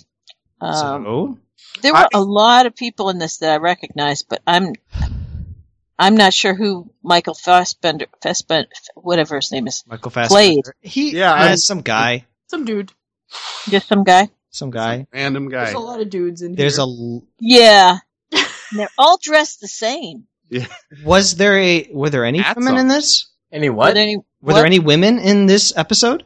I don't think so. Is there any women at Oh, all? there was one on the TV screen. That's right. Oh, the movie. Film- Yeah, Film. Yeah, I don't count true. her.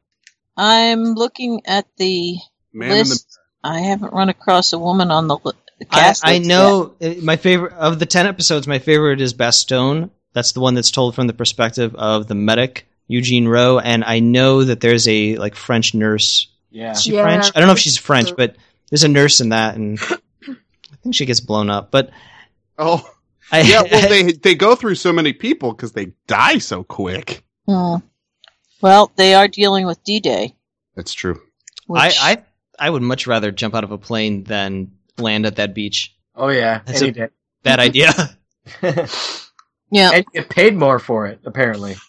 Although the the sky, oh, I did write that down. A hundred dollars a month. My God. hmm Which means you got paid twice as much. I feel like Like- I would have a hard time choosing because I get seasick and I'm also afraid of heights. yeah. yeah, but would, wouldn't you be more afraid of just getting getting mowed down instantly by those machine guns while you're Yeah. getting off the boat? yeah, that's true. Have, Hmm. have any of you uh, ever read the book uh, The Longest Day or seen the movie? No. Okay. It, it's it's No, about we're D-Day. ignorant. It's no, no, it's not that. It's just uh, a different generation. Um, yeah, Longest Day was one of these. Uh, they made into a movie back in the '60s.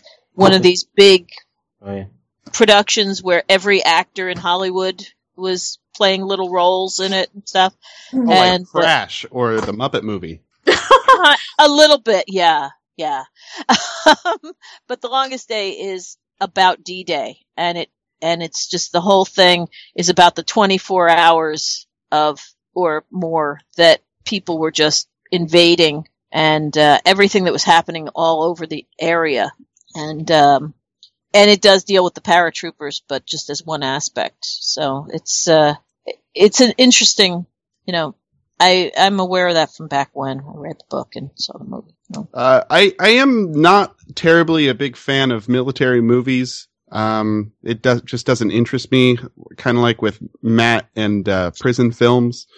Um, yeah, I listen to the podcast. Uh, All right. but Hey, but um, I and you think wanted that- to come anyway. I did, yes. but I think that military stories and war stories can suffer from having too many storylines going on at once Mm-hmm. just because it's a very complicated uh, issue and, and they want to give it as much room as possible and, and you know, uh, serve it well. Mhm. Mm-hmm. uh, Um, uh, the failure of this, of course, is Pearl Harbor. uh, the movie Right. Pearl Harbor. But I I really appreciated about this version that they kind of centered on these dudes. They centered on this one group of people. They didn't try and like broaden it out real large. They didn't get real heavy with the exposition. They're just like, "Hey, these are the guys. This is what they're doing. We're not going to tell you who they are specifically. Um, and, and they had you kind of figure out what was going on as it was happening. Um, so that really engaged me uh, with trying to figure out what the story was and made me more interested in the show um, because they were uh, showing and not telling. Mm-hmm. Hmm. Mm-hmm. I'm sorry, but I feel like you really cannot compare Pearl Harbor to Band of Brothers. No, no, that's what I'm Yeah. saying. yeah, Pearl Harbor is just like it's Garbage. Just a shit movie. and also, it's not it's not about Pearl Harbor is not about Pearl Harbor. Tora Tora Tora was about Pearl Harbor. Yeah. Pearl Harbor is about a rather obnoxious love story that Right. you know, That's why uh, Roger Ebert famously said that it was uh, a movie about the Japanese stage staging a surprise attack on an American love triangle. yeah. Amazing. Yeah, that absolutely. Um, so I, I'm not huge on war movies, but I do enjoy history. Oh, sure. So if the the more the story has to do with real history, the more I find myself interested in it. This is basically all real. Uh, Right. So who here has seen this whole series? I've seen it at least once. I've seen it four times. Oh Yeah, my- so you're the expert. Expert. Yeah. oh, good. I haven't seen it at all. Oh, you should Um, watch. it. It's great. This this was the first uh, first one I've seen. First Did you watch episode. both? I didn't get a chance to, but Ah. I am I am planning on watching the rest of the series. It's good. Yeah. Yeah, you should definitely. Absolutely. I'm absolutely planning on watching the rest of the series. you know, I like all of these all these guys, these characters. Yeah, I grow really fond of them, and none of them feel like cliches, but they're all really well developed. It's Mm. pretty Uh, go- great. gonorrhea kind of got on my nerves, I guess. Who's that? um, he was the New Yorkie kind of guy. Oh yeah, yeah, yeah. Garnier. You all, Garnier? you've got to always have a New Yorkie kind of guy in there. Yeah. Uh, Um, Talking about Garnier. yeah, that's the one. Okay. Oh, his name I is have a Garnier. book. I have a book by him. By the the person he was based on, or by the actor? Yeah. By the, The- him and another the guy. real guy. Uh, Oh, it's- cool. It's called Brothers in Battle: Best of Friends. It's called. It's Aw. by William Wild Bill Garnier and Edward Babe Heffron. Interesting. It was a good book. I read it years ago, and I can't remember anything about it. I just know I liked it. Holding it in He's my got it hand. in his hands right now. Oh, I don't you know, Yeah. Go on, say. No, no, no. I just his character uh, didn't really a- appeal to me in that he didn't like winters, or is that the the smallmouth man? Yeah. Yeah, just because he didn't drink or because he was a Quaker. he thought he was a Quaker and like s- like this person who's super capable of leading you and sticks up for you and and you're going to disobey his orders because you think he's a Quaker. That just I- kind of No, he was just he was just uh, expressing some misgivings. He wasn't going to disobey his orders. Well, Yeah, and- did. What he did No, he signed the letter that they all did to resign. Um, to get Maybe rid of. I'm thinking of the second episode then. Oh, okay. Yeah, yeah, you might be. Um, because in this one he didn't, and I I get what he's saying did. about a Quaker. Um, if the guy actually was a Quaker, If he was a Quaker, wouldn't he have? he would have tried to get. He he would not have uh, Right. signed up. Agreed. Well, there's not a me- there's not a question of signing up I- necessarily. I thought at But- this point we were still early on that um, you No, elect or it was 1942? Uh uh nope draft was in full effect. and Oh all that? God, yes. Ever Okay, since I don't December know. seventh, 1941. I'm just a kid. I, I'm just a young punk. I don't know what I'm talking Well, about. they talk, they talk about in the beginning how some people, like three guys that they knew, weren't able to go, so they killed themselves. Yeah, poor guys. Jesus. Poor Greatest guys. generation, guys. No, it's okay. How many? p- What's the background as far as um, knowing people who were around during World War II? Uh, my grand, both my grandfathers. Okay, I think my grandfathers were involved some in some respect, but they died so young Well, the one was Okay. we were estranged from. Then the other one died before I really knew him and could talk to him. One of my, mine was at D Day. And When my your grandpa, grandfather wa- Jordan, do you day? Okay. and one of my grandpa or my grandpa was uh, in a submarine the whole time, and my other grandpa's too young. Your grandfather was actually fighting in the middle of D Day, wasn't he? Yeah. My- on the on the Canadian beach. Yeah. Yeah. Yeah. I think one of my grandfathers may have been in jail at the time. Oh. now the grandfather, the grandfather that was uh, part of the D-Day invasion. Did you talk to him about? Were you able to talk to him about it, or did he talk about just the time, or or did your grandmothers talk about what it was like in the United States during that time, or anything like that? grandfather does talk about it, but he like it's like You're- It's you're very fading. faint. You're they, they faint. don't like to, right? Because it's so heartbreaking. Like the whole Neither war, of them really like to. yeah. the whole war is such a heartbreaking experience. It's awful. Yeah.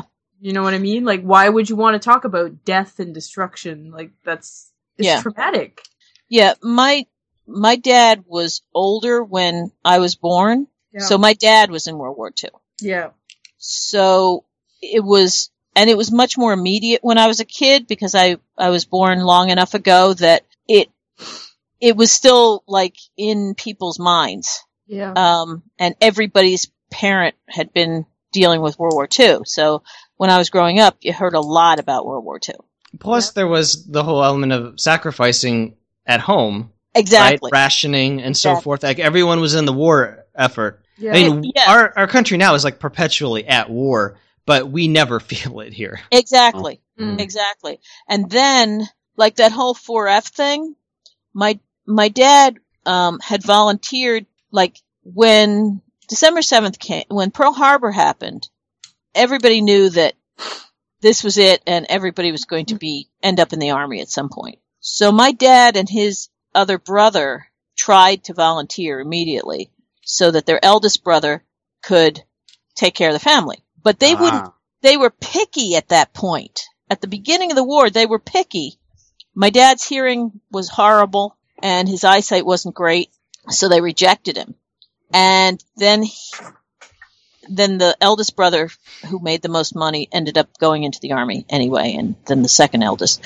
And my dad was left in the states. He actually was working in an airplane factory. Um, so he's making airplanes. So he ended up with a deferment because he was taking care of, he was sole support of a family and he was working in an aircraft factory. So he was doing, you know, war, important war work. But as he said, it was not comfortable being an able bodied man in the United States during Yeah, World War II. a lot of social pressure. Incredible social pressure. Well, yeah, they make you feel like crap if you're not. You know. Exactly. There was Yeah. always that look of why are you here? Yeah. Mm-hmm. and my Mhm. kids are Well, Dying. it's probably like almost like a jealousy thing in a way when you think about it, right? Like, why? so- why are you here? and my kids Resentment. are- I say that's more yeah, resentment. resentment. Yeah, that's what There's I a mean. lot of resentment. They there were stories And about then shame. The Yeah. person left behind feels ashamed. Yeah, absolutely. Do you think that's why those men killed themselves because uh, Yes. they didn't go because of Yeah, the shame sure. of it? Yes. Yeah. Yeah. Absolutely. Also, because this was a time before, like, the media had shown what war is really like, like in Vietnam, and they didn't, you know, they thought it was glorious. It wasn't I doubt- romanticized yet. I, Or I doubt that that it is was why they- romanticized. Yeah. Really? Because I- World War One, all those all I- those deaths in World But War it's One. like you're fighting for your country. You're fighting for you know. You're fighting for your freedom. Mm. Like that's romantic, right? and patriotic, yeah, I suppose. uh, yeah. I I truly doubt that they killed themselves because they were feeling left out of the romanticism. No. I- that's not what she was saying. She was okay. The shame. It was the shame. It was the shame. Mm. Yeah, no, I Uh, agree with you, Mel. Yeah, I- yeah, uh, for sure. The shame and the and the feeling of People letting putting you down. down, letting your family down, letting your country down. Yeah, exactly. Yeah, Uh, I think. Oh no, I th- was it Matt? You were saying that th- this was before they understood the severity of war and that there was something Yeah. global and patriotic about it.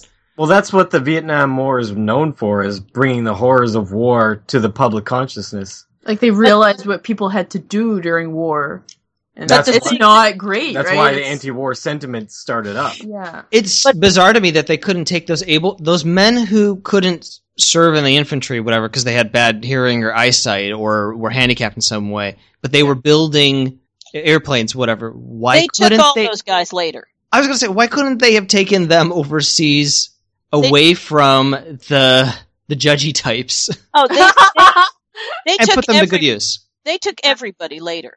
Okay, so but they at sh- the very beginning of the war, you know, when they first started going into the war, they were being picky. so And- they needed a PR campaign to say, "Hey, we didn't take everybody, so don't judge that that guy." because because the my dad street. my dad served later on he was drafted and he went to the pacific and he you know he fixed airplanes because you know that's what he had been doing and you know he had been building airplanes so they sent him out and he he repaired bullet holes and gas you know they repaired bullet holes in b-52s That's I Um, think that's what my grandfather did. The, not the incarcerated one. You guys also had a different experience from Canada because Canada joined the war earlier than the Yeah, right States away. did. Yeah, Yeah. right away because Right. we were part of the British Commonwealth, Right. right? Right. So right.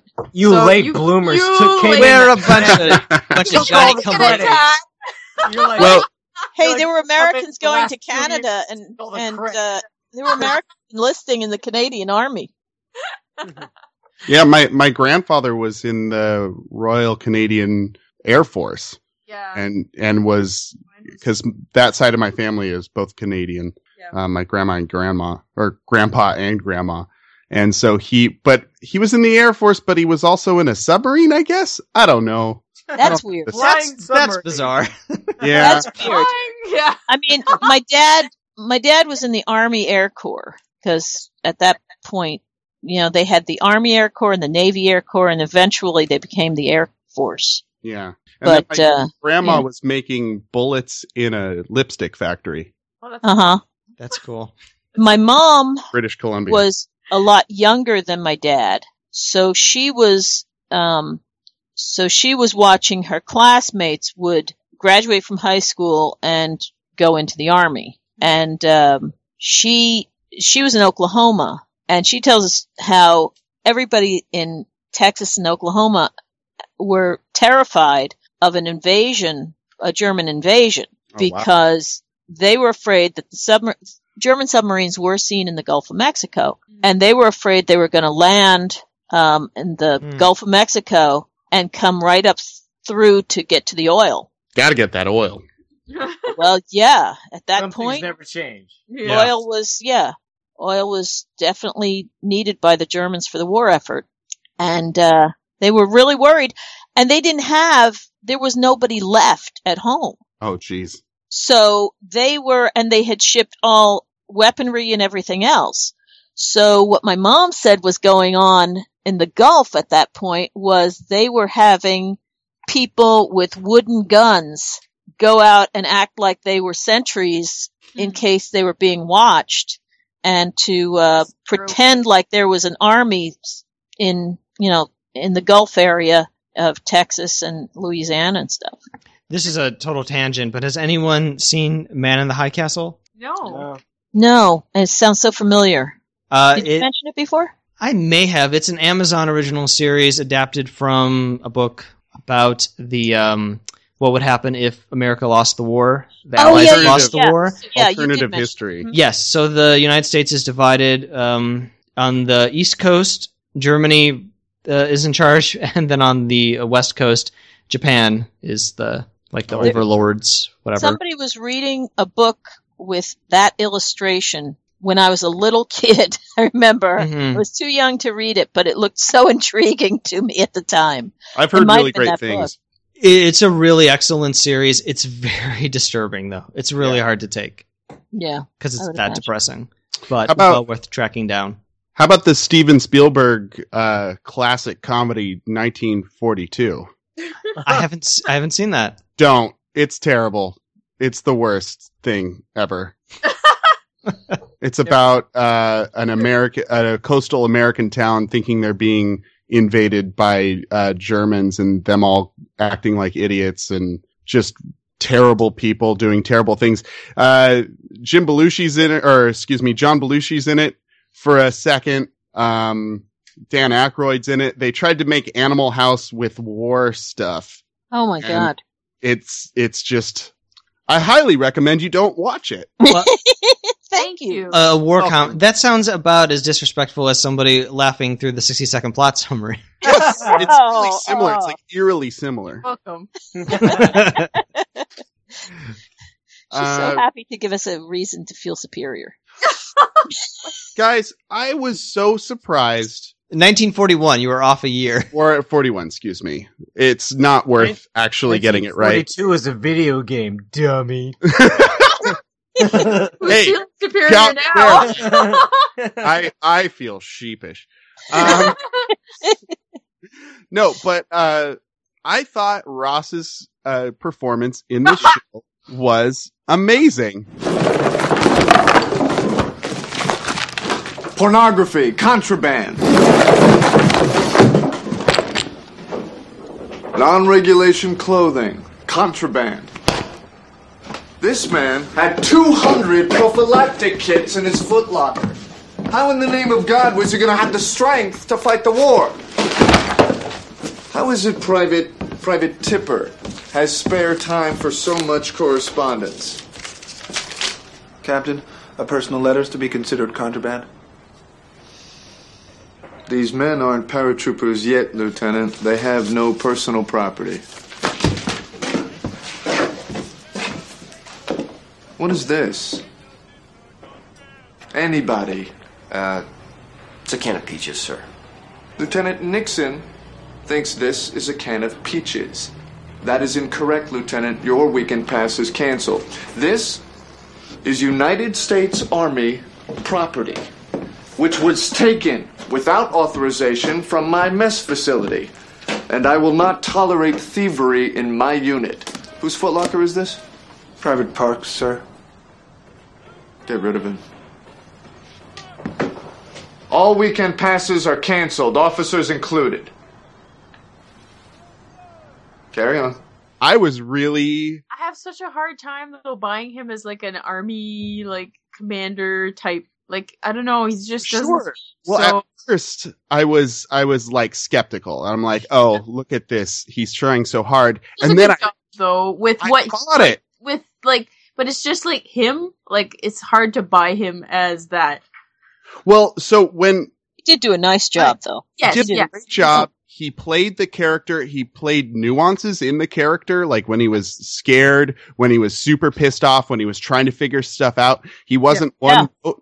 But then when it was, there was one part where he popped up out of a trench during one of the training exercises. Yeah. And he kind of does a bumbling Ross routine with like a map and like trying to figure out where he is. And I'm like, oh, there he is. There is.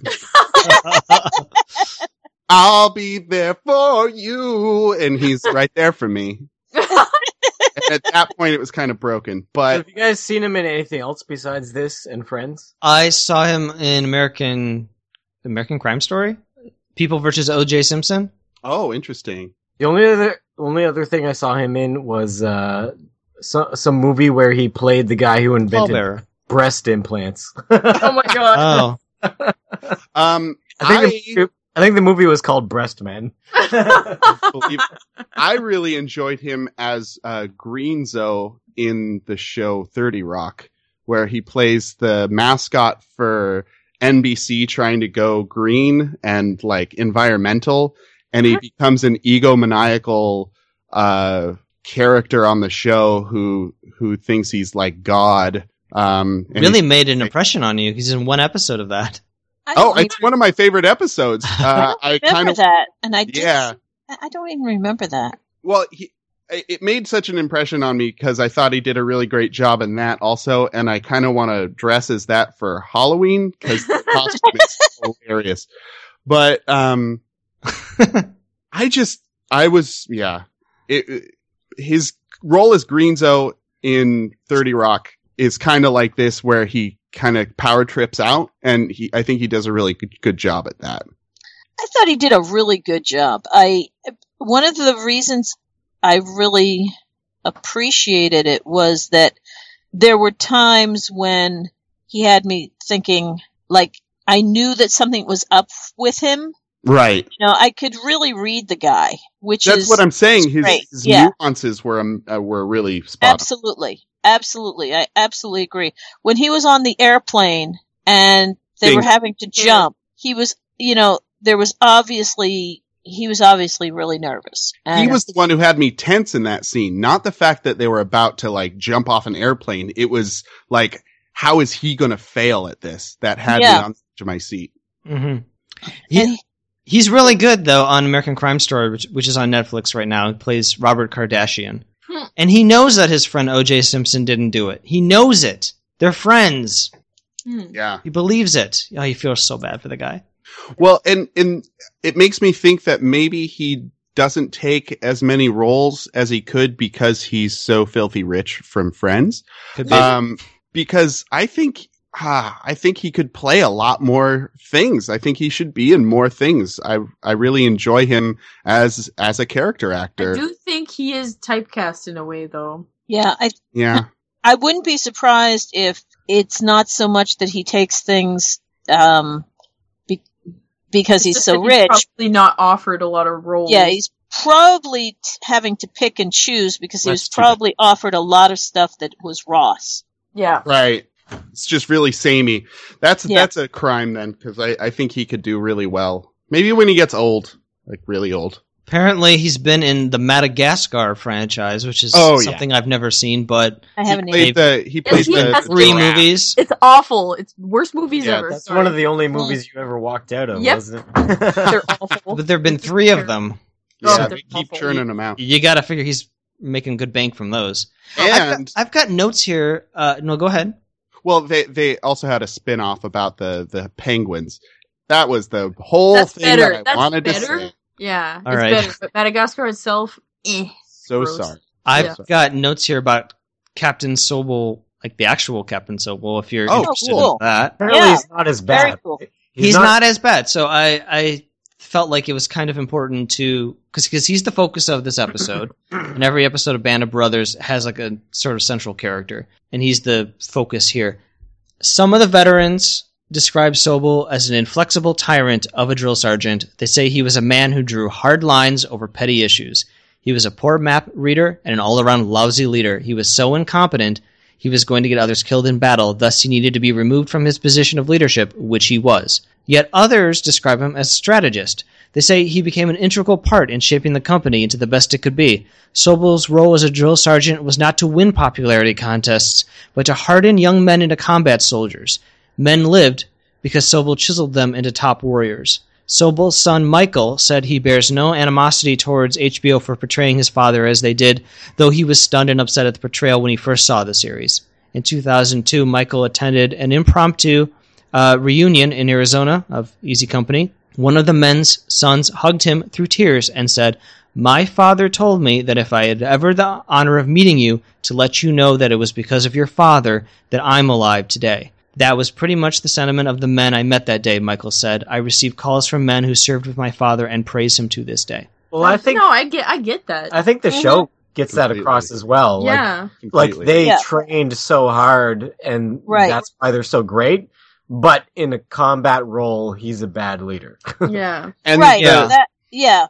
I felt like it actually was pointing out something that they may have figured out after he was in that position that the um that the one that trains the troops is not necessarily the one who is Leads best them. at leading them. Yeah.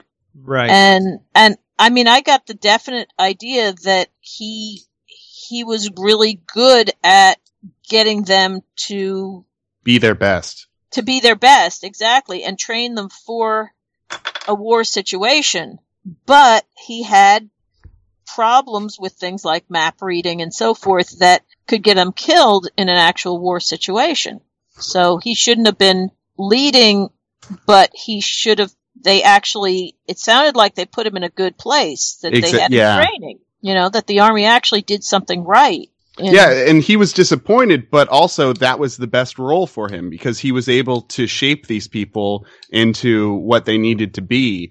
But you know, he also chopped through fences. Who's clipping their nails while we're broadcasting? Yeah, what the? I don't know. It just sounds like someone's clipping fingernails. It does. I, I don't I know. was, I was fiddling with something. I apologize. Oh, no, it's all right. Put it down. Damn fidget spinners. That's right. I got them on each finger, buddy. Woo!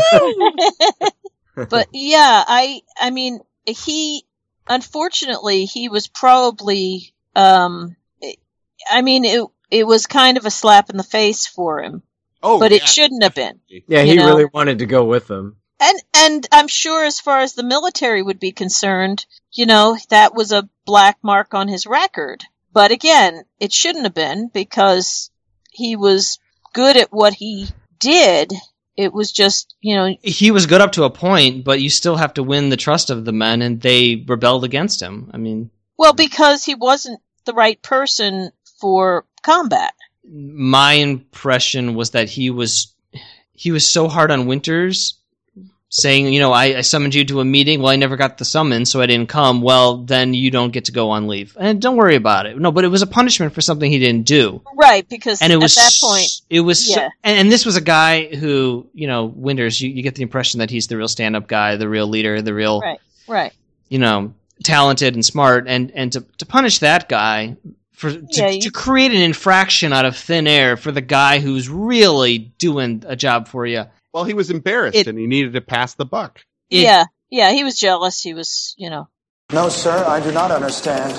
Your orders to me were to inspect the latrines at 1000 hours. From 0930 to 0955, I was censoring the enlisted men's mail by order of Colonel Strayer. At 1000 hours, I followed your orders to the minute. I changed that time to 0945. No one told me, sir. I telephoned. I'm quartered with a family that has no telephone. And sent a runner. No runner found me, Captain. Irregardless, when given a task to perform by a ranking officer, you should have delegated your task of latrine inspection to another officer. You failed to do so. Were to let such a failure of duty by my own XO go unpunished, what kind of message is that to the men? I performed my duty as I was ordered, sir. And I disagree.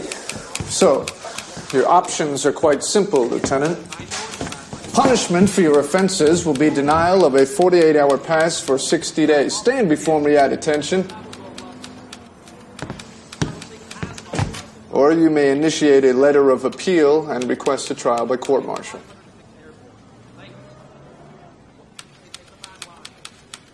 You spend your weekends on the base anyway, Dick. Be a man, take the punishment. I request trial by court martial. well and that, i think that's why the men were like all right this guy's got to go for sure Oh, I I figured that. I mean, I think they made it pretty clear that they were most worried about getting killed. They were, And they were contemplating fragging him. Like, uh huh, yeah, I early wonder on. how- like in training. I wonder how often that happens. Like it happened in Full Metal Jacket, but I don't know if it happens in real life. um, I think I think it does, especially if I mean these guys were well aware of the fact that they were in danger of dying, Hmm. and they needed somebody in charge who would keep them alive. And I don't think I think if the guy was a competent leader as far as being able to read maps, yeah and and uh, a strategist that could um, not get them killed in the training exercise. Uh, if he had pulled the martinet stuff on Winter, I think he, they probably would have dealt with it. But he'd shown that he was going to get him killed. for sure Mhm.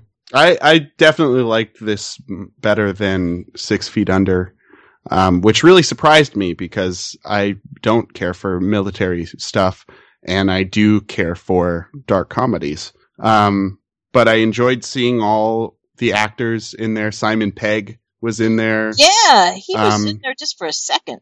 There's lots of random actors. Like I remember, I remember Jimmy Fallon being like basically the same exact role that Simon Pegg was in this episode. Yeah. episode. Um, the really? the guy who played the the medic friend, uh, who's in, I think he's in one of the Friday Night Lights, and um, he was also Burger in Sex in the City. oh Uh, ron livingston There you go. Um, and uh, and then in the second episode, the man who plays Moriarty in the new um, Sherlock show, he he plays one of the soldiers. Anyway, it was just fun recognizing faces and Yeah, it was. there's a lot of dudes in this from uh, that you know and other stuff Right. Um. So and I and I. Donnie Wahlberg from Dreamcatcher. Oh, there you go. Smallmouth. No, no, that's um, Damian Lewis is Smallmouth. Damian Lewis and Donnie Wahlberg were both in Dreamcatcher. Oh. Holy cow! Uh, there you go. Dexter Um, Fletcher from Press Gang, Chris. Michael Cudlitz. Michael Cudlitz is in this. Yeah, Hmm. Was he in this episode? yeah. I He don't was remember. jogging at one point. He plays a uh, bull. They were all jogging. Yeah, yeah, that's true. Okay, never mind, never mind. There's also a guy jogging by himself, and then suddenly there are people jogging around him, like almost out of nowhere. Oh, well, that's because they they were bonding. That's because they were ghosts. They were being supportive. No, I know, Bombshell. but what's funny is that I kept watching like the angle of the shot. Like, are they going to come up like right behind him, even though it looks like there's no one around him? Right. And they do. And they do. They and then do. Fisher's at the end of it because he's super cool and he's like, "I'm, I'm one of the guys." At least, at least when uh, Sobel was like training them so hard, he, he usually did run with them. Yeah, he did. Yeah, he did. Yeah.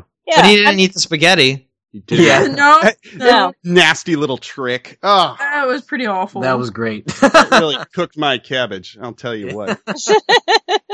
That was one of my favorite lines when like people were like falling over, and he's like, "Do not help that man." Yeah, I, I Oh. hated him for that. Yeah.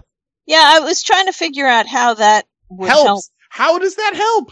How Yeah, does alienating people and not coming together Toughens as a them up. group? toughens them up. I think it's like it's too. It's like you are thrown into ridiculous situations in war, and uh, no nobody's gonna feel bad for you. You know, like you just gotta do what you gotta do, and that's basically teaching you that but Hmm. they're, exact s- thing, right? they're supposed to be a unit. They're Yeah. supposed to Yeah. establish a unit, and there are certain things in not just you know in any of this that I always I'm like, how does that establish a unit?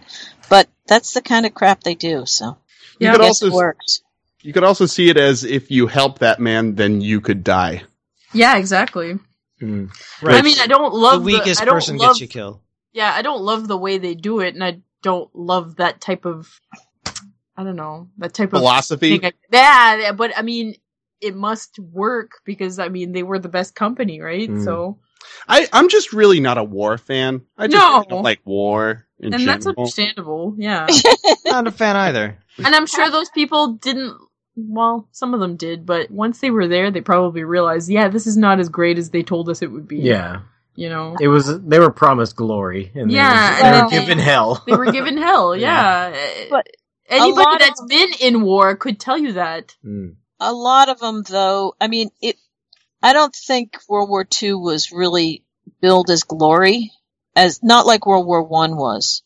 Mm. Mm. Uh, Um, World War II was a much more practical. Our country was attacked. Mm-hmm. Yeah, we got That's it for you guys, not for us. Yeah, and- and- Yeah, well, that for- was you, not us. Yeah, my, my grandfather lied about his age to get in. Yeah. exactly. Uh, my dad had that problem when he uh, tried to volunteer. They because he had such a baby face and stuff, they thought he was lying about his age. He had to. He had to. They still didn't take him, but um, it was a really practical thing in the U.S. because they had attacked the country. Um, it- we were afraid of invasion. Uh, they were really protecting their homes and families, even though they were going overseas. It was, you know, it. I've heard very few that really, you know, it was patriotism. It was, it was, you know, it was what had to be done, kind of. There's thing. a moment, I think it's in the second episode, where one of the characters meets like a, a f- kid from the neighborhood, Mm-hmm. Mhm. Oh, But- so sad. but it, it's like, oh, I'll see you around. Except that the kid from the neighborhood joined up for the other side. Oh no! Like his his his parents were like, yeah, you're German, you've got German heritage. Go defend the fatherland. Or the Yeah. episode where Dick Winters shoots the German boy. Yeah. And then it's like sees- I don't you know, remember that. It's like the fourth episode. or Yeah, something. he sees like he sees him for like what he is is like a human, just like him, right? Yeah, and then he opens. Then he opens fire because he on has him. no choice because Yeah. the, it's one or the like other. he get like Dick Winters gets the drop on this whole platoon of Germans, and like the first one he sees is like some young German kid, and he's like, you know, hesitates for a sec. He's like, he's just a kid, and then he opens fire on him. Yeah. But that's the that's the last battle that Dick Winters has to be in, and then he gets promoted. But um, Spoilers. spoilers. oh man, man. History spoilers. Now the whole thing is real life, real life spoilers. Just don't tell us who wins. my next statement. Don't don't tell us which. Yeah. Yeah. but speaking of Germans uh, and who like who fought for what side or whatever, like one of the actors, I thought Michael Fassbender, I was like, he was born in Germany. He speaks fluent German. Why didn't they get him to play a German? Like a like a German who had lines or whatever, but they got him to play an American. Is he not Aryan looking enough? Where was this filmed? Because I kind of Hmm. I started kind of thinking that if this was all filmed in England, that's why they just I think it was actually. they yeah. were running short on American actors Um, I think it was. or actors who could do convincing American accents. Which I thought everyone did a really great job at. Yes. People, yeah, people did do a good job of on the American accents. Simon Pegg's four lines or whatever he had just was very convincing. Lieutenant Winters, with Captain Sobel's compliments, sir. the guy who played Nixon, I've only ever seen him in this and in Office Space. Ron Livingston. Uh, that's funny. Which one is Nixon? He's like Winter's buddy. Oh yeah, yeah, yeah. Well, I he I guy that know looks I've like- seen like him in a Garland. bunch of stuff. I don't know what I've seen him in, but he- Sex in the City. He played Burger. I Hmm. saw I saw a few episodes of Sex in the City. Not 12 enough. episodes of The Practice, uh, 18 episodes of Standoff, 13 episodes of Defying Gravity. That was a brief show. 12 episodes of Boardwalk Empire. I got him mixed up with the main guy of early edition. Oh, Kyle Chandler. Yeah, that's eh, both of them look very similar to me. I can see that. He was all that guy was also in Wor- Wolf of Wall Street, but not this guy. I get Lo- I get Lauren Ambrose and Allison Pill confused. Hmm. Okay, Yeah. Huh. Not quite the Bill Paxton, Bill Pullman situation, but it's. but what could be really? That's I've always been surprised that Ron Livingston is not in more things. Never became like a big star. Like he Yeah. seems like he's handsome enough that he could do that.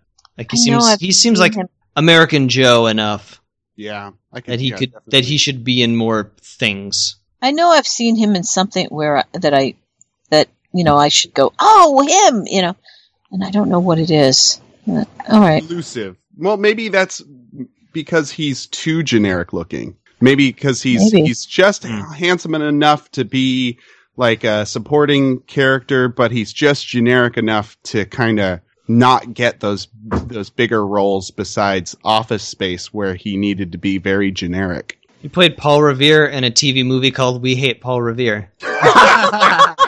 We all do. Yes, it's true. there was one of them that you mentioned that I I had seen, but again it, I don't. I Was don't it Sex in remember. the City? Because I keep coming back. to it. It's not Sex in the City. I've seen Okay. a few episodes of Sex in the City. I don't think I don't even remember. oh, you're such a Samantha. That's not true. I don't know. Is that? is yeah, I don't think I am. If I No, remember who Samantha is, You're Yeah. you're not. That was a joke. I'll I'll just leave again. it's okay. It's okay. Good. Oh, Um. Anyway, all of these people looked so familiar. Hmm. Oh, there was uh, Richard Spate Jr. from Supernatural. Yeah. Um. You know what one of Yeah. yeah. I's favorite shots was was the Batman costume change. Oh yes, when they go in the t- the, the it's tubes? Like a wooden, yes, when they go in it's like, like, a wooden it's tunnel. like the old 50, uh, 60s Batman, like Batcave sliding pole, and they're suddenly in their costumes. So how did they get changed so fast in the middle of that exercise in that tube? Amazing. I don't. Rem- I gotta rewatch it. I don't even remember that. That sounds it's great. like a little mo- training montage. It was a weird moment. It it stood out to me too as something that was like ridiculous. I thought it was awesome. oh, and there was also like some British soldiers dressed up as Germans, but I didn't know why, and I thought that'd be dangerous to walk around in German uniforms. Oh, um, they were. I- I assumed that they were going to be um, like spies. yeah. You know, that Oh. D-Day, they were going to go in dressed as German soldiers, which was really dangerous because they'd be shot on sight as as spies. As soon And that's as- what started that one character's quest for the Luger. He's Yeah. he's like always looking That for Quest the for the goddamn. Luger. That Quest was for the really Luger. funny. That was like he's like, I don't understand you, but I want your Luger. Yeah. Wha- Yeah, whatever that- you're saying. Did it, did you guys understand what the guy was saying? Ah, not really. No, I didn't have No, I didn't. subtitles, so I didn't know what he was saying. He was Ah, on. I he was- had- he was- I just no called idea. him indecipherable English bloke in my notes. yeah. He was making like the worst face too. Like he was making himself look really ugly. yeah. That's all, mate. But tell me, feeding bush. Is all this real? Yeah, yeah. Well, some of it's from the Omens, some of these tailors knocked up. A few lads, actually, so I can get your mince pies from some of this Jerry Clobber, if you know what I mean. Not really. hey? Hey, Mac, you got a Luger? I'm dying to get my hands on a real Luger. Yeah, go on in. Quick buck shoes, yeah? Boy, she sure is a doozy. Yeah, it's cocker, isn't it? What? Hey? Hey, Petty! Hey, mate! You're having a bath if you think you're half inching that. Oh, yeah. Sorry. Well, good luck. You too, mate. My favorite part was when the old English guy's on the bike. And love Oh, like, that. I love him. Like, That was bloody hell. Oh, you got me. Wonderful. You got Yeah. me, chaps. that was cute. Yes, is he is he the enemy? I, Possibly. I didn't quite understand all of that, but I just really loved that he's just like trying to g- go somewhere on a bike and and all these yanks are running around jumping through ditches and yeah. But have, have you seen the movie Yanks? No, I haven't. That's a really fun movie. Richard Gere uh, plays an American. He goes to uh, England. You know, they're training like they're doing now, except he falls in love with a English girl. Oh, that sounds lovely. Then there's all the World War II movies that uh, when when I was a kid, that you know you'd have all these old movies on on the off channels and stuff like that. So we saw lots and lots of World War II movies, and it got so that you could I could tell when they had been made by what kind of propaganda was in them. Oh, interesting. Right. or um, the ones that had some kind of um, serious, thoughtful message about the uh, the difficulties of war and um, problems of troops coming home or anything like that. You knew that that had been made after the war was over hmm um, or right at the end of the war, perhaps. But the ones, and the more patriotic and the more, you know, our boys are, you know, support our boys and, Support and our all of boys. that. Support Uh, our boys in the east. they, they were at the beginning of the war.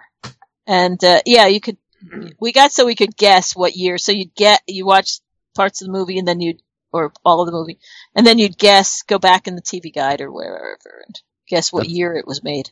That's fun. That's a fun game. Yeah. Yeah. I like the movies and TV movies about code breakers. Oh yeah, absolutely. Wind talkers, Yep. whatever that was called. Yeah, Wind Talkers with the Well, Navajo. Yep. Or the And um, Nick Cage. I can't remember all of them. There, there have been a couple of them, but they're. It, it just always seems like that's. Oh, I'm not smart enough to be a code breaker, but I'm not good enough at you know combat to be in the infantry. Like I'm trying to think, like where would I be? I'd probably be the person at home who is like Well- ostracized. no, the thing about World War II, and that's one of the things that my dad had talked about, and uh, they they kind of you know in the World War II movies, it's kind of a, a trope that you have all the different guys with the different accents, and you know from New York, you got to have one from New York, and you got to have one from the South, and you got to have one from here and there. But from what my dad said, it really was like that, but it was one step beyond that in that there were people from every profession possible Oh, wow. That's cool. I can imagine because yeah because Yeah. they had just taken all the men in the entire country Yeah. And not everybody fought. funnel. either. Like No. some people had to do had to work overseas. Like I know my grandfather worked in Newfoundland. Uh, I'm not exactly sure what exactly he did, but I know that he was like Maybe he found like new land. receiving messages and stuff. I think that's what he was Right. doing. So I mean, not everybody was like right on the ground. Like No. you know, found a place for everybody that was able to participate. right right i mean there was you know you talk about um y- if you check what a lot of performers were doing you know they were drafted you know, uh, S- the Sid Caesars and the Carl Reiners and, you know, of the world. Um, those are comedians, guys.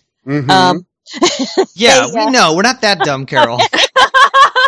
the Glenn Millers, the Elvis Presleys. Yeah. yeah, well, Elvis Presley was a lot later, but, um, you know, some of them became documentary filmmakers for the army. Some of them, you know, were doing entertainment and stuff. Um, some of them were putting together. I saw one special recently that was really interesting about the, or maybe it is an article. I don't remember now. Um, but it was about theatrical productions that they would package with instructions on how companies could use the materials that they had out in the field to put on a musical that is bizarre. by their company. That's Uh, a movie right there. because it was it and there was a whole uh, part of the army that was was um, this is what they did and it because it was thought that guys needed to um, have a diversion and to do something creative and get their minds off you know what's what they were doing and musicals were popular Well, guys So, need guys yeah. need a drink too. So you could put me in charge of beer distribution because that's like in my wheelhouse. I could do that. you know it's You could be part Okay. of the S hall. the the funny thing is my dad he went out at the very end of the war and he as i said worked on airplanes he was a sheet metal man riveter fixed the bullet holes and all of that in the b-27s well the story goes that when the war ended my dad was a very likable guy very likable guy when the war ended he walked into the commanding officer's office and said okay i resign war is over I shouldn't be in the army anymore. I'm not going to do sheet metal work anymore. And the commanding officer, my dad was the kind of guy where the commanding officer said, well, what do you want to do? And he said, I want to run the officers club. And he said, oh, okay, you can do that. And my dad spent the rest of his time in the army running the officers club on Guam and being in the, in the entertain, basically the entertainment business. It's a weird story. Every one of these podcasts is like a little glimpse into Carol's backstory that is just We fascinating. find out a little bit more every time. Which is chiseling away at like your most interesting life. yeah. But yeah, he was an interesting guy. But yeah, so um, if you read the bi- autobiography of Isaac, Isaac Asimov, he um, he was a writer, science fiction writer. One of the- God, Carol, we know. Not that dumb. Just, just thought Hey. I'd mention it. Okay. You know what assuming does, and Yeah, Carol just exactly. doesn't want to assume. I don't want to assume. I deal with fourth to seventh graders and and their teachers Poor every thing. day. You know. You poor thing. So um, Isaac um, had written in his autobiography that he was totally ill-equipped to be a soldier when he was drafted, and so what he would do is um, go to the um, the commanding office, you know, where the, the commanding officers are and so forth. And because letter writing was considered a really good thing to do, um, sending home to your parent, you know, your family and so forth, um, he would ask if he could type a letter to his mother. And they would say yes. And he would get on a typewriter and he would start type. He was a really fast typist. And he would start typing as fast as he could. And within a few minutes, somebody would notice and ask his name and within a very short time he would be reassigned to the office to be a secretary basically or to be some kind of an assistant and that's the way he ended up getting through the army I mean, everybody finds their own way, right? yeah exactly Catch 22. you needed they needed everybody so it was a matter of trying to get to a position that you know yeah my dad volunteered for everything that whole thing about don't volunteer he volunteered for everything because he wanted to experience stuff but they kept turning him down so yeah So- so, yeah it's- you would have found something Thanks. you're you're worth something, Matt. So this episode, uh, when it ended, uh, that it segued into episode two, Uh, and I'll just read the uh, description of this one. Easy Company lands in Normandy, but is scattered all across the region and away from their designated drop zone. The company commander of Easy is killed when his plane suffers a direct hit, and First Lieutenant Winters must take command. With a small group of men, Winters takes out a set of German gun emplacements at Breakcourt and thereby wins the respect of his fellow soldiers as a leader. I probably mispronounced that, didn't I, Thought he uh, already Mel? had the respect of his fellow soldiers, though. I They already- think he did. But he wasn't their leader. Yeah, they already they already liked him. How do you pronounce that, Mel? Breakcourt? Breakcourt. what? Where? Can you send me the word? B R E C. Can you send me the word? Yes. I- is that in France? It's Yeah. northern. Yeah. Brécourt. Say it again. Brécourt. Fancy. I, I tried to find a, a pronunciation of that uh, in preparation of reading that, and all I could find were uh, reenactments of the battle uh, made with Legos. Apparently, this is a thing people do. They reenact historical battles using Legos, and then they upload them onto the internet. Let's be fair. Let's be fair. They recreate most things in Legos these days. I think you can probably find like Battle of the Planet of the Apes in Legos. I Uh, watched, I watched the thing in Lego form one time. there you go. Wow, that was an afternoon well spent. the thing in Lego form. I agree. I agree. That wasn't. It would be amazing because of the special effects. Like you'd have to do like something crazy with Legos. very elaborate. yeah. Um, Um, I didn't. Wa- I didn't watch for it the. now. Uh, I didn't watch the second episode this go around, but I do remember um, them being in the plane and, and parachuting out, and the planes being hit by fire and guns. So tense. So Yeah. tense. yeah. It was Yeah. it, and once they landed, it was like a break in the clouds. It was Hmm. Mm. like all the action was happening in the air, and nothing was going on down on the ground. It seemed. When I went skydiving in Australia, it was not like this. Good to know. What was Um, your experience skydiving like? What was it like? Yeah. It's over very quickly. No. I just remember being up in the plane, looking out, going, "Oh, this is really nice." And then they opened the door and they're like, "Let's go!" Like, Oh, Yeah. God. And then we went, and we didn't have time to be like nervous. Really? It, it was tandem, you know, so you didn't have to really do anything. You're just strapped to a along for the ride, a guy who knows when to pull the chute. I would have been Yeah. crying the entire They time. didn't. was these fine. guys, these guys didn't even have to worry about pulling their chute because the it pulls it for them as soon as they Yeah. jump. Yeah. Yeah, But, uh, yeah. They did have to worry about this uh, stupid leg bag that they got saddled with at the last second. I remember Yeah, that's reading stupid. about that. Like, they didn't train for this extra bag that was attached to their leg, and like nine out of ten of them, as soon as they jumped out, it just flew right off their leg. Oh, Well, one of the the real guys at the beginning talks about that how Hmm. it was it was superfluous. Yeah. Um. My What main was it? what was It was in a the bag? bag- it was a Yeah, bag yeah. of stuff that was. It was like attached to their leg. supplies and stuff, right? Um, Yeah, just just more stuff. okay.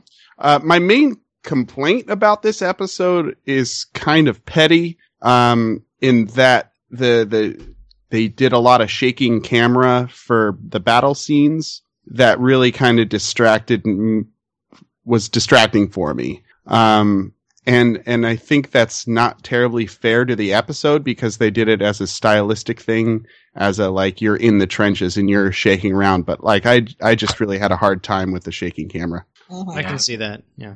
Well, at ease, paratroopers. Good evening, Easy Company. Now, parachute infantry is a brand new concept in American military history. But by God, the 506 is going to forge that brand new concept into victory. I want you to know that I'm damn proud of each and every one of you. Now, you deserve this party. Thank you, Sergeant Grant. Sir. So I want you to have fun and remember our motto Hurry!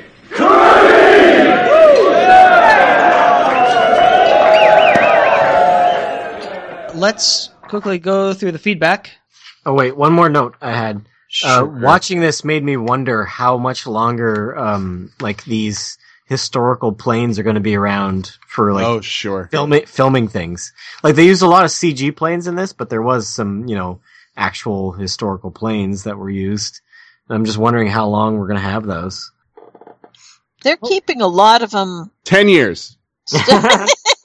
Good. You're, you're welcome. They're keeping a Aston lot answered. Yep. We were talking about some other show. Uh, Was it From the Earth to the Moon or some some other thing we covered. We were talking about the, the, the how there's an industry of keeping cars and planes and things in working condition just for filming. Yeah.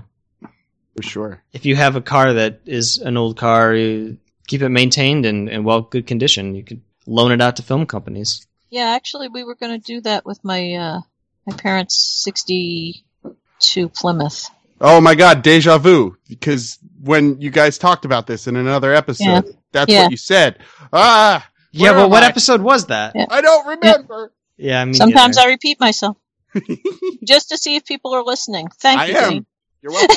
Thank you, Dean. yeah, I Uh, wasn't Mel, going to say much more about it than that. Yeah. Mel, I'm tapping you to read this feedback from Harold. Okay, I'll read this feedback. she just ran away for some reason. I'm not All right, sure- well, you can read it then. She'll read the next one. okay. Uh, maybe she has to pee. I don't know. Uh, I'm generally not a big fan of historical docudramas, especially ones that are intended to be important and win awards. So when this originally aired, I took a pass on this one. Having just watched it, I have to say that it was a, a big improvement compared to the moon launch show that we pre- watched previously. It kept my attention, was never boring, and was a solidly crafted piece of work. It was a good decision to focus on one airborne company instead of trying to do too much like the Moon Show did. like how he just keeps calling it the Moon Show. That's how little he cared. yeah. We did not need to see the commanders planning the strike or the worried families back at home. I like that it avoided cliches and had an understated soundtrack. Uh, on the other hand, they didn't do a great job of developing the characters except for Captain Sobel, and everyone else was chiefly uh, defined by their attitude towards him.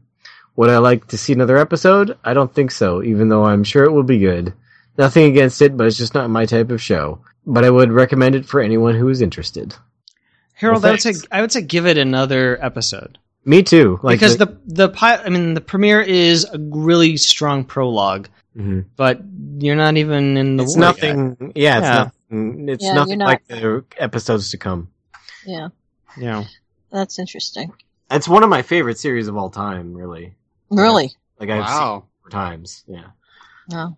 I wouldn't say that personally. but- No. Well, I just I like war. You like I war drama. stuff. I like war.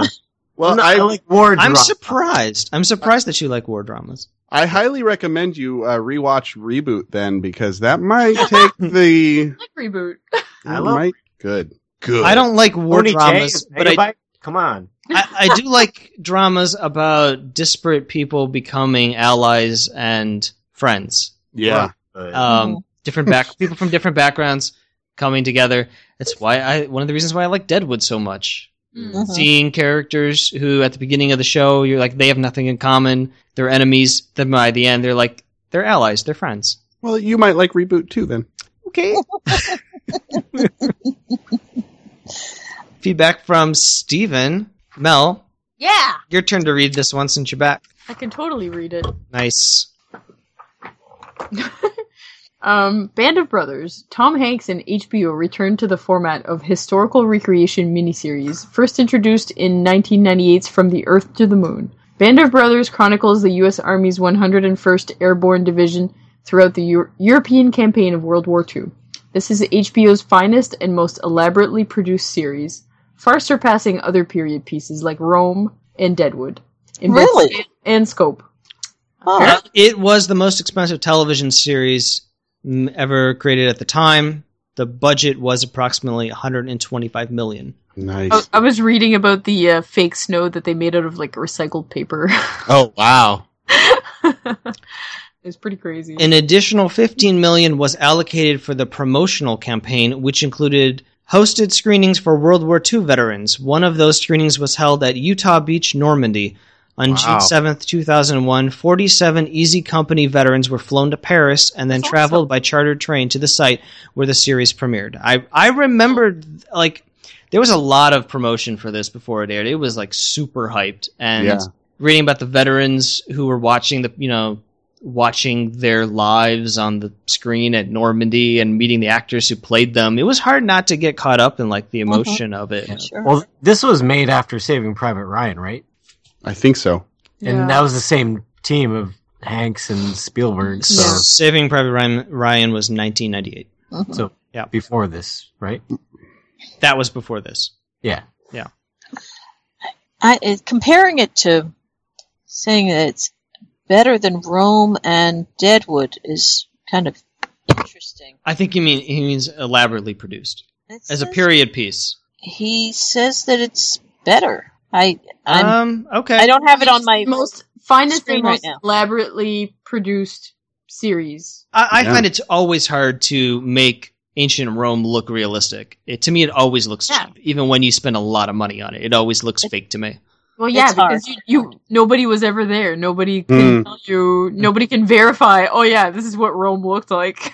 I think also we've we've seen so many like paintings and stuff of Rome that it always feels kind of like it's it's still a painting or it's something. lacking. Well, we all have our own not head us. canon. We have our own imaginations that we're drawing from. Yeah, yeah.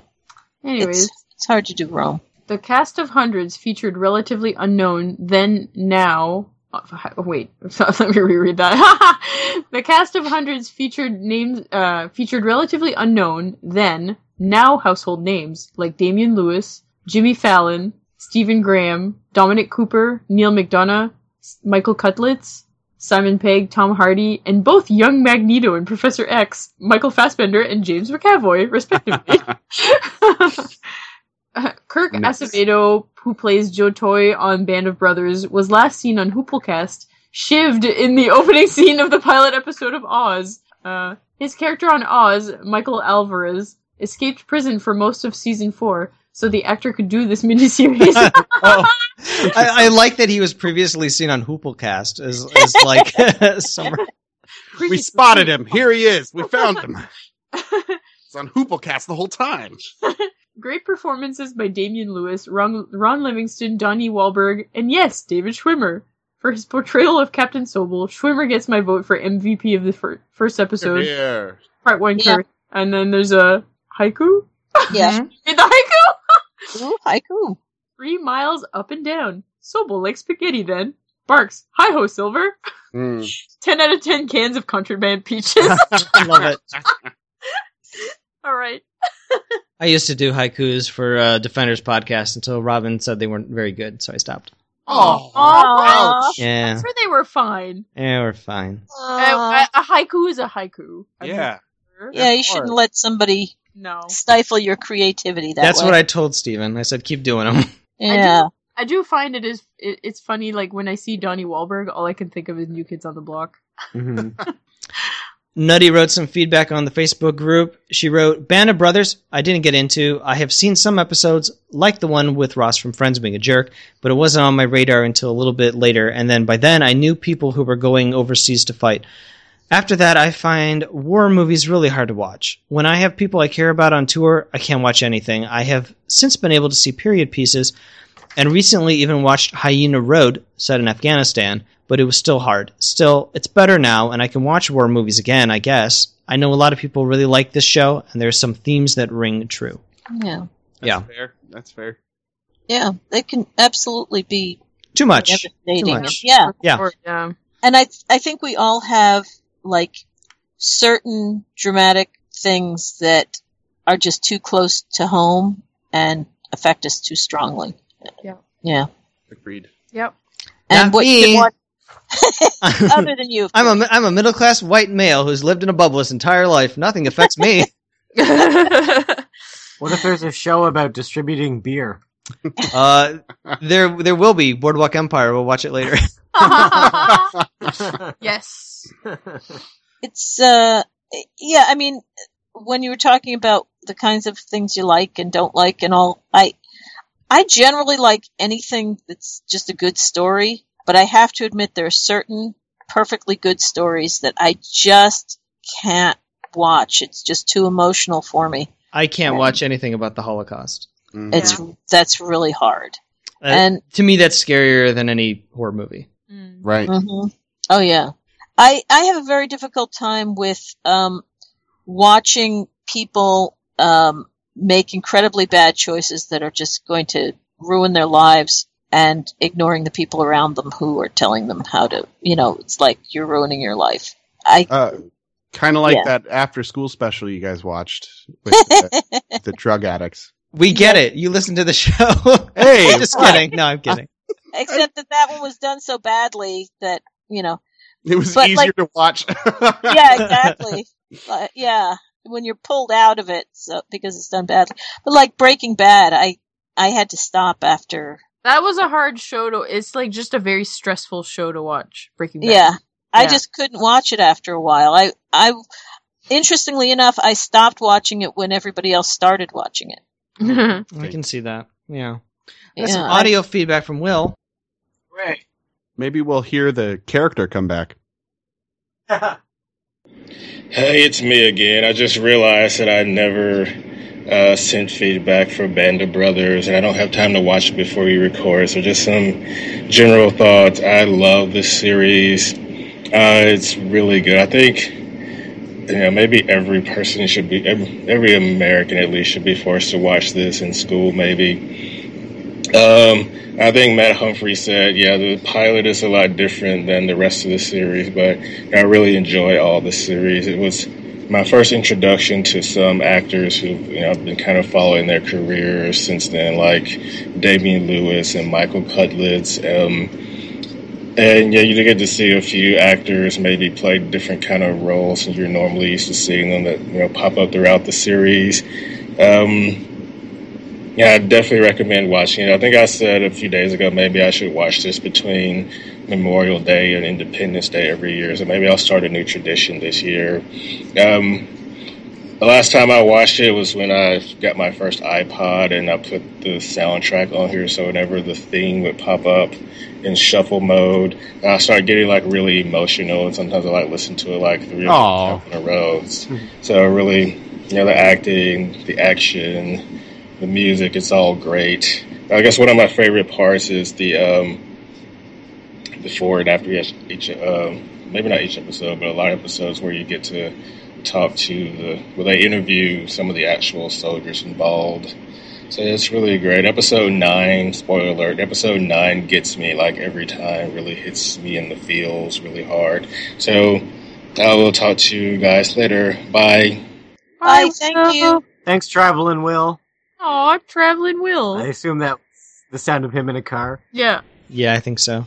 Uh, episodes episode nine, if I recall correctly, is the one where they come across the concentration camp. Oh God. yeah. Yeah. Yeah. Yeah, it's I'll tell you, it is really difficult to talk to a class of smart ass seventh graders I bet. about the Holocaust. Oh, about the Holocaust. Oh. I thought just in general. No, no. About Well, in something general, as yes. serious about the as the Holocaust. And you know, when some of them are doing the eye roll and the you know, not taking it seriously kind of thing. Uh, Show them this series. Well- seriously. you you s- you start throwing out a couple, you know, facts at them. It just seems so like audacious that such a thing could have happened. hmm Yeah. So And- maybe it's a healthy reaction that that kids are like, "What? No, that's just a story." oh, here we go again with some dramatic thing that happened in history that doesn't affect us. You know, Yeah. it's like no. So I Yeah. I work with kids Yeah. also. Um, I'm an after school childcare provider Mm. Oh. um, at an elementary school, and there's this one of my favorite guys is this second grader, and he he gets kind of fixated on things. Um, where he was he was really fixated on Fallout 4, a video game uh, where he'd never played it but watched as many YouTube videos as he could, and he convinced me that he had played it. don't get Uh, that." But okay. yeah, he's he's an interesting cat. But um, his last uh, phase was World War II, where he became so fixated on World War II, he knew all the weapons everybody had used. He it, this is second grade, by the Yeah. way, um, and and he's just really he was just really excited about like the different things that happened. Um, but when he'd get to he'd start asking me questions about Hitler and he'd start asking me questions about um, the bombs and things. It was just really tough to engage him because for him, they they weren't people dying. right. Yeah. I understand that. Yeah. They were stories because he's in second grade and he couldn't really get the gravity of what he was talking about. Right. And I know it's not my place to kind of impress upon him that gravity because I'm Mhm. there to, you know, play handball with him and make sure he doesn't Mhm. climb up the slide the wrong way. But um, you know, it it just some some people are interested in a thing, and that's that's great, and Mhm. and it's the gravity of it isn't impressed upon them until they're ready for it. Right. And and, it sounds like your seventh graders might be doing that same thing, or they're a bunch of jerks. Either Well- or. Arguably, though, that same thing could be said about us because we haven't been through that stuff. Mm-hmm. We don't know what that's like. Very true, but we only- have a respect for it that they don't Yeah. know they should have, or Mm-hmm. or But I that- mean, like, how many how many times like have people been like make like you know they like make fun of Nazis or you know like they they Mhm. like you know they Mhm. make fun of the whole World War II thing and people laugh about it, but you know it's I wonder if it's one of those you gotta laugh to keep from crying situations. Yeah, it could be, but at the same time, it's like, you know, I I don't know. think- Like, how would how would you feel if you were actually there? Like, you probably wouldn't feel the same. It's there's a huge difference also between like a second grader Yeah. who who I I mean I feel like there's there's appropriateness Mhm. in what you lay on kids at different ages for sure. and it's in my ha- mind it's okay for a second grader to not understand the severity of what he's talking about Yeah. because it's too early, you know? It's like let them be innocent for a while. Mm. Um, what's sad is those kids that are in second grade in, in countries where they're watching it, Yeah. you know, where it's, it's a part of their there. everyday It's life. really- Exactly. Exactly. And, you know, sometimes my ESL kids, you know, have seen that and have, you know, Right. have come from those places.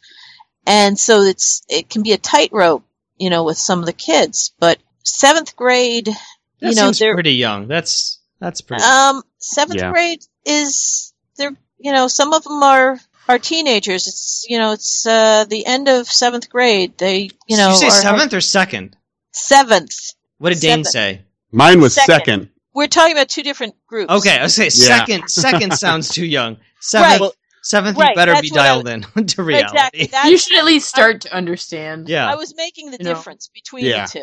No, there's Because a the there's a second chasm grade- of difference. Yeah. Yeah, exactly. Second grade, they uh, they really, as far as I'm concerned, need still need protecting and so forth. Seventh graders need to be protected, but they've got to start understanding Right. And this the- is the first step. what's going This on is- in the world. Those eye rolls, I think, are the first step to them being introduced to this material, and then uh, it's everybody around them's responsibility and somewhat their own responsibility to process it and understand the gravity of it, and to see, you know, how that affects their lives today. Also, this Yeah. may very well be like one of the first generations where they don't know anybody that's been in the Second World War. You know, all those people are dead, so they have no relationship to that. Removed from it, yeah. Yeah, it's Exactly. very abstract Yeah. for them. Yeah. So whereas like people from our generation, we had grandparents that were there, and you know, we and most people, you know, care really deeply about their grandparents. So Right. And I'm also it's a in- big difference, right? I'm also in a town that is mostly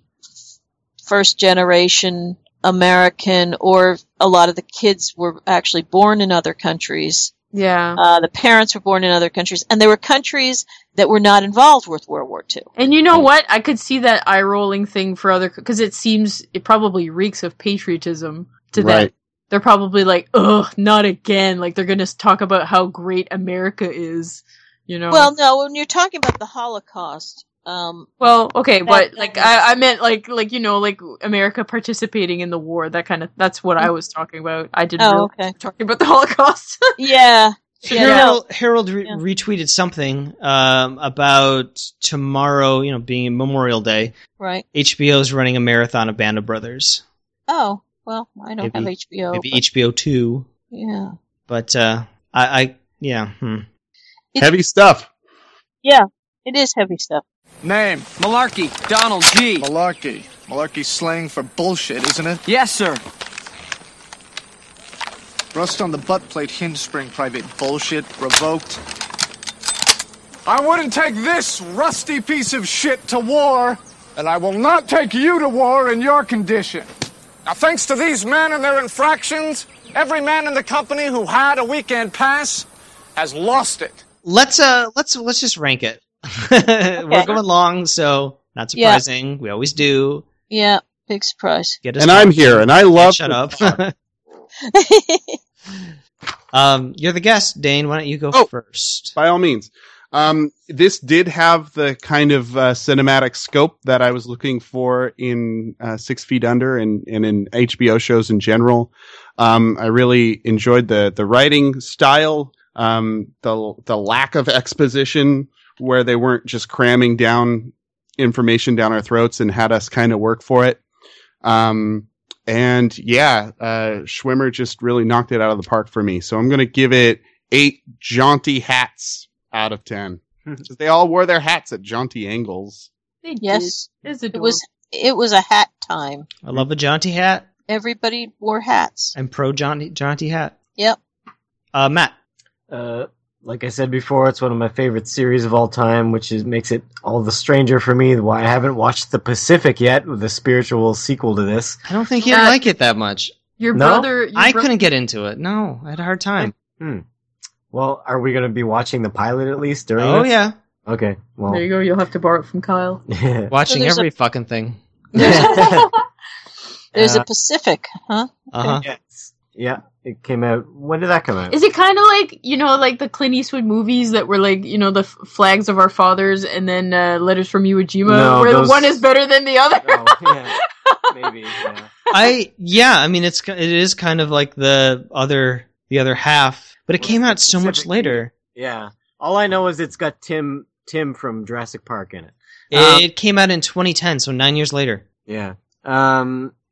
So yeah, I really like this show. The first episode's not the greatest one.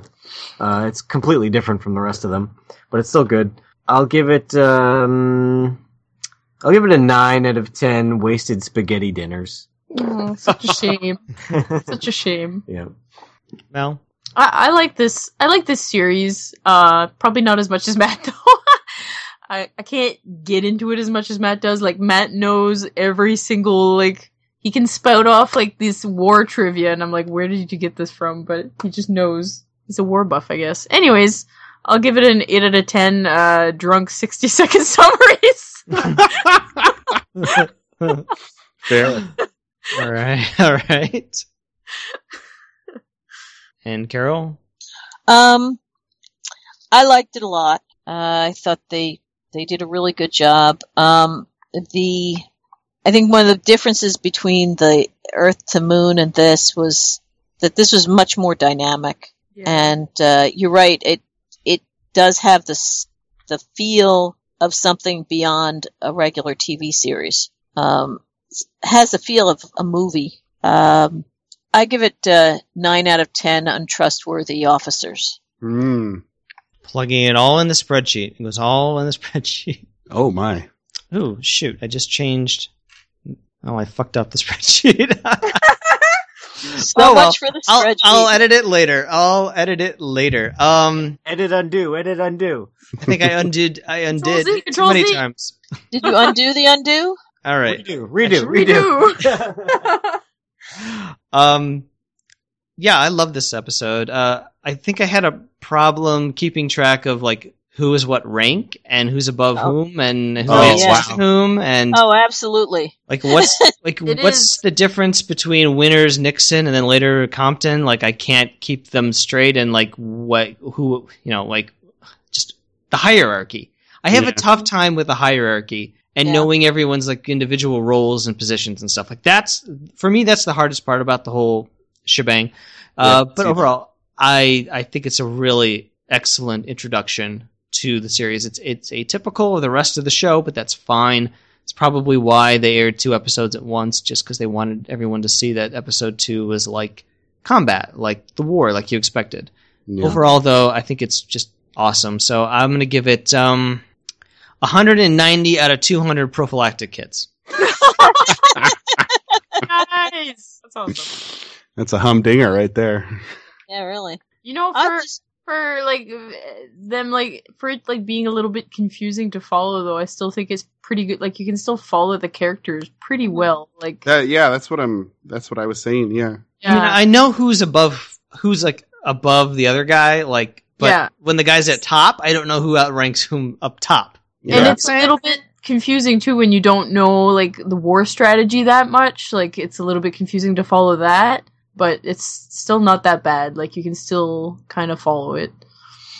I, I could I could give two shakes about who's on top and who's on bottom and who's on the side. Um, so I I guess I, I just let all that stuff slide because it, it Yeah. just doesn't really interest me.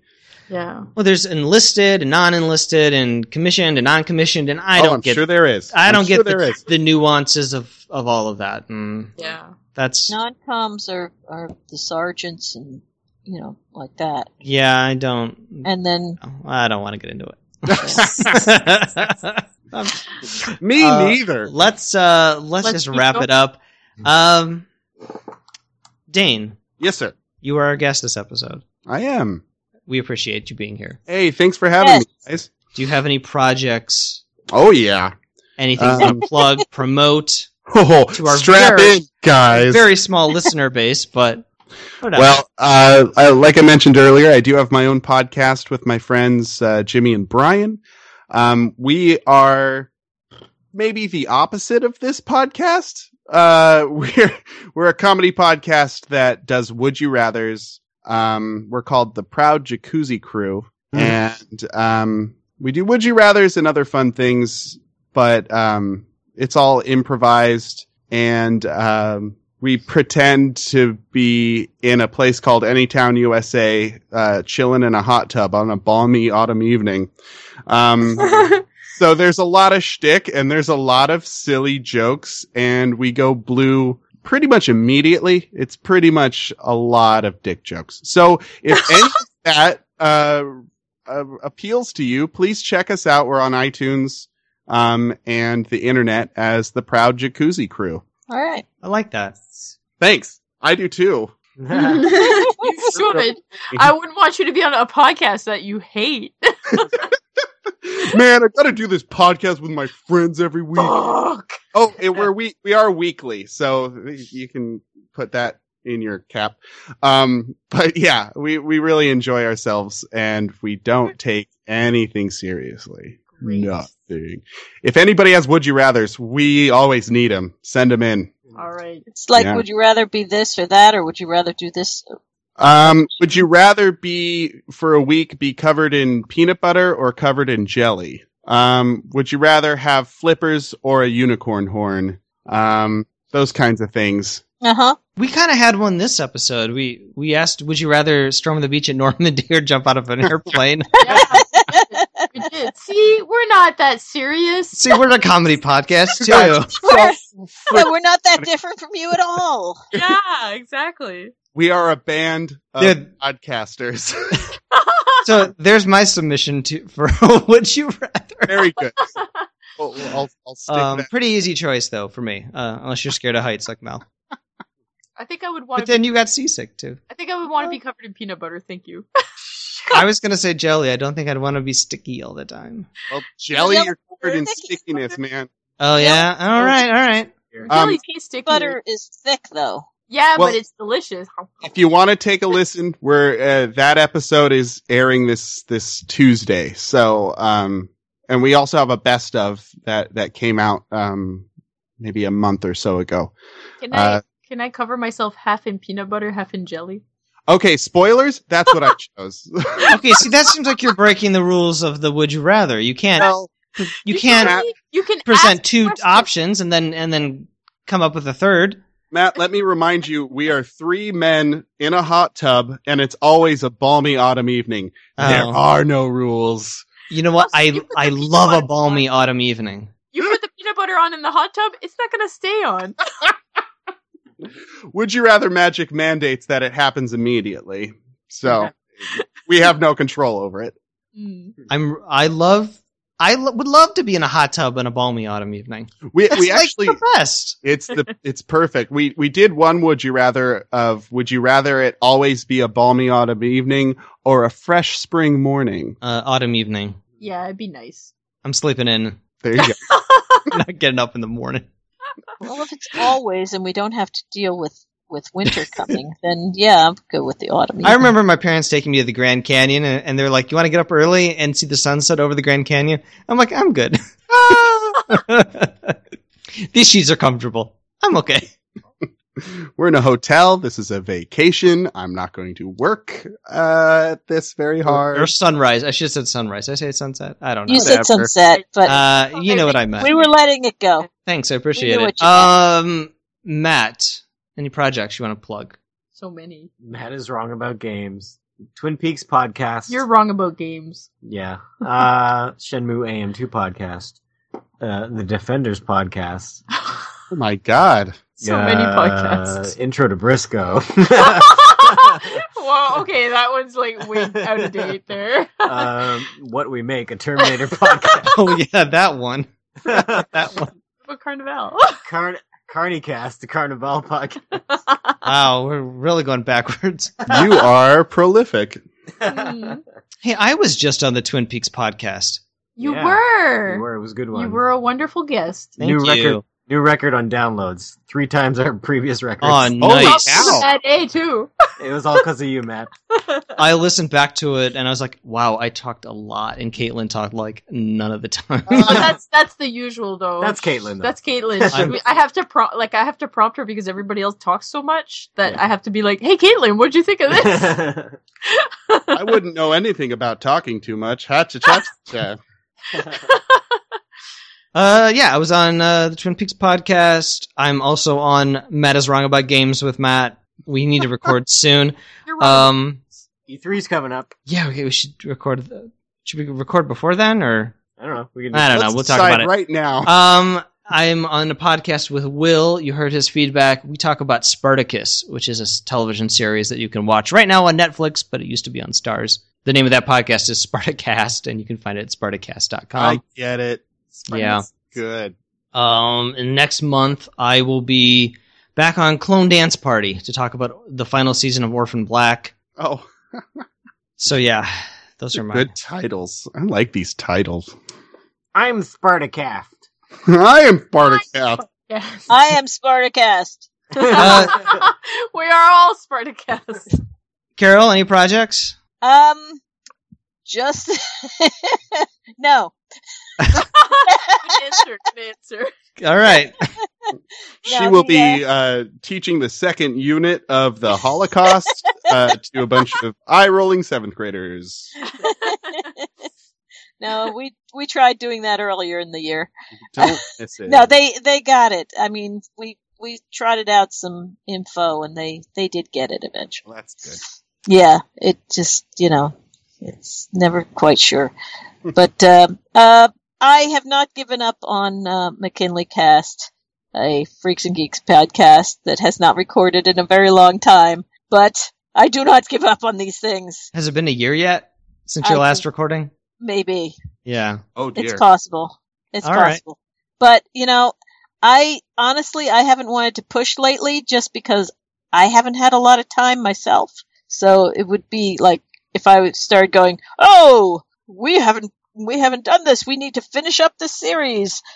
And they say, "Yeah, okay. When do you want to go?" It's like, uh, uh, uh, uh, couple yeah. weeks. Uh, give me a Yeah. couple weeks. yeah. So I haven't really wanted to push it too hard. Hey, folks, you want to know what we're going to talk about next time? Yeah. Yes. Yeah, I do.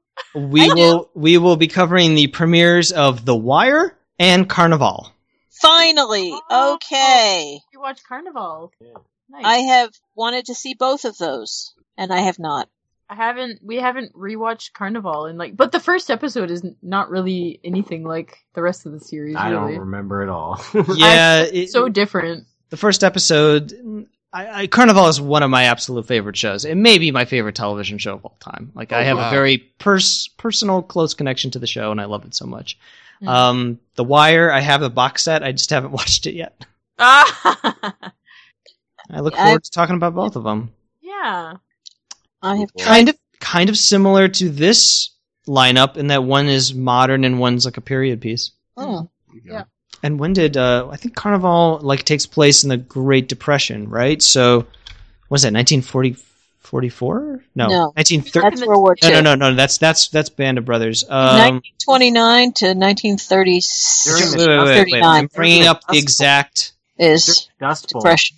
Wait, wait. Um, nine- 1934. Uh, 1934. That makes that's sense. when that's when the show uh, starts. 1934. Okay. All right. So predates Band of Brothers. Yes. Yeah. It's depression. Okay. That's cool. Hey guys, thanks for having me on your show. This was a lot of fun. Thanks so much for being with us. You were great. guest. Being here. Oh wait, administrative duties. Find us at hooplecast.com. That's our website. Links to show notes, discussion threads. Go onto Facebook, search Hooplecast, join our discussion group. We have uh, a lot of fun there. Go on iTunes, leave a five star review. Twitter at Hooplecast. I tre- I retweet Deadwood things. Send us feedback. Mail at Hooplecast. No, mail at no. Hooplecast at gmail.com. There we go. All right. Fuck you could probably tweet mail at hooplecast.com. I mean, I do own the domain. I just don't know if I've set up the mail account yet. I must have. I have to Roll the migrate my dice. web stuff uh, next month to a new web provider because my three year payment is over. Bum, bum, bum. So I got to find another cheap web hosting service. Anyway, uh, that's it. Dane, it is tradition on Hooplecast for the guest to take us out with a fuck you if you want to. Oh, yeah. Pressure. But if you open. want, you can give us your best, uh, best fuck you. All right. Hey there, friends and neighbors. Fuck you. Oh, I like it. well done. All I right. felt I felt uh, like truly insulted. I was going for the core of it. Yeah. Yeah, I I could feel it in my heart. The essence. hurts. You know it hurts. We throw a lot of those around on my show, so Yeah, why not? I like our signature sign off. yeah, It's classy. it is. in its own way. All right, that's it. I'm gonna. All right. I'm gonna hang up now. Appreciate Okay. you guys. All right. Take care. Thanks. Bye. Bye, everybody. Bye. Bye. Bye. Bye. bye. Well, you can take your snow and shove it. This is our Christmas and we love it. It's a hundred degrees. This elf is Vietnamese. That's the way that California does it. Even our Santa has a suntan. He's also an unemployed stuntman. Is he even awake? Yeah, I'm just really baked. If he can be Santa Claus, anyone can. California Christmas time is just a golden state of mind. Chestnuts roasting in the bright sunlight. Put on some pants, Chet. And what would Christmas be without historically low mountain snow causing staggering droughts? But hey, this eggnog froyo super tight, super tight. Cause this is California, and we do Christmas right. California. good. Don we now our syrup apparel, and we have our own kind of Christmas carol. It's this chick named Carol, she does henna tattoos. Carol's 50, but no judgment, she's still finding herself. We're all finding ourselves. Okay, there is no easy answer. For our high rates of skin cancer. It took my dad's life. And it killed my wife. Hang ten, Rudolph and Prancer. California Christmas time. We gather round and sing songs by Sublime.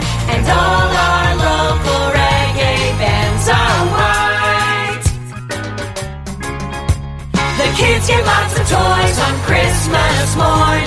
Cause daddy makes big bucks directing porn. They may have gonorrhea, but at least it's not frostbite. It's not frostbite. Cause this is California. And we do Christmas right. California Christmas time. California Christmas time. California Christmas time.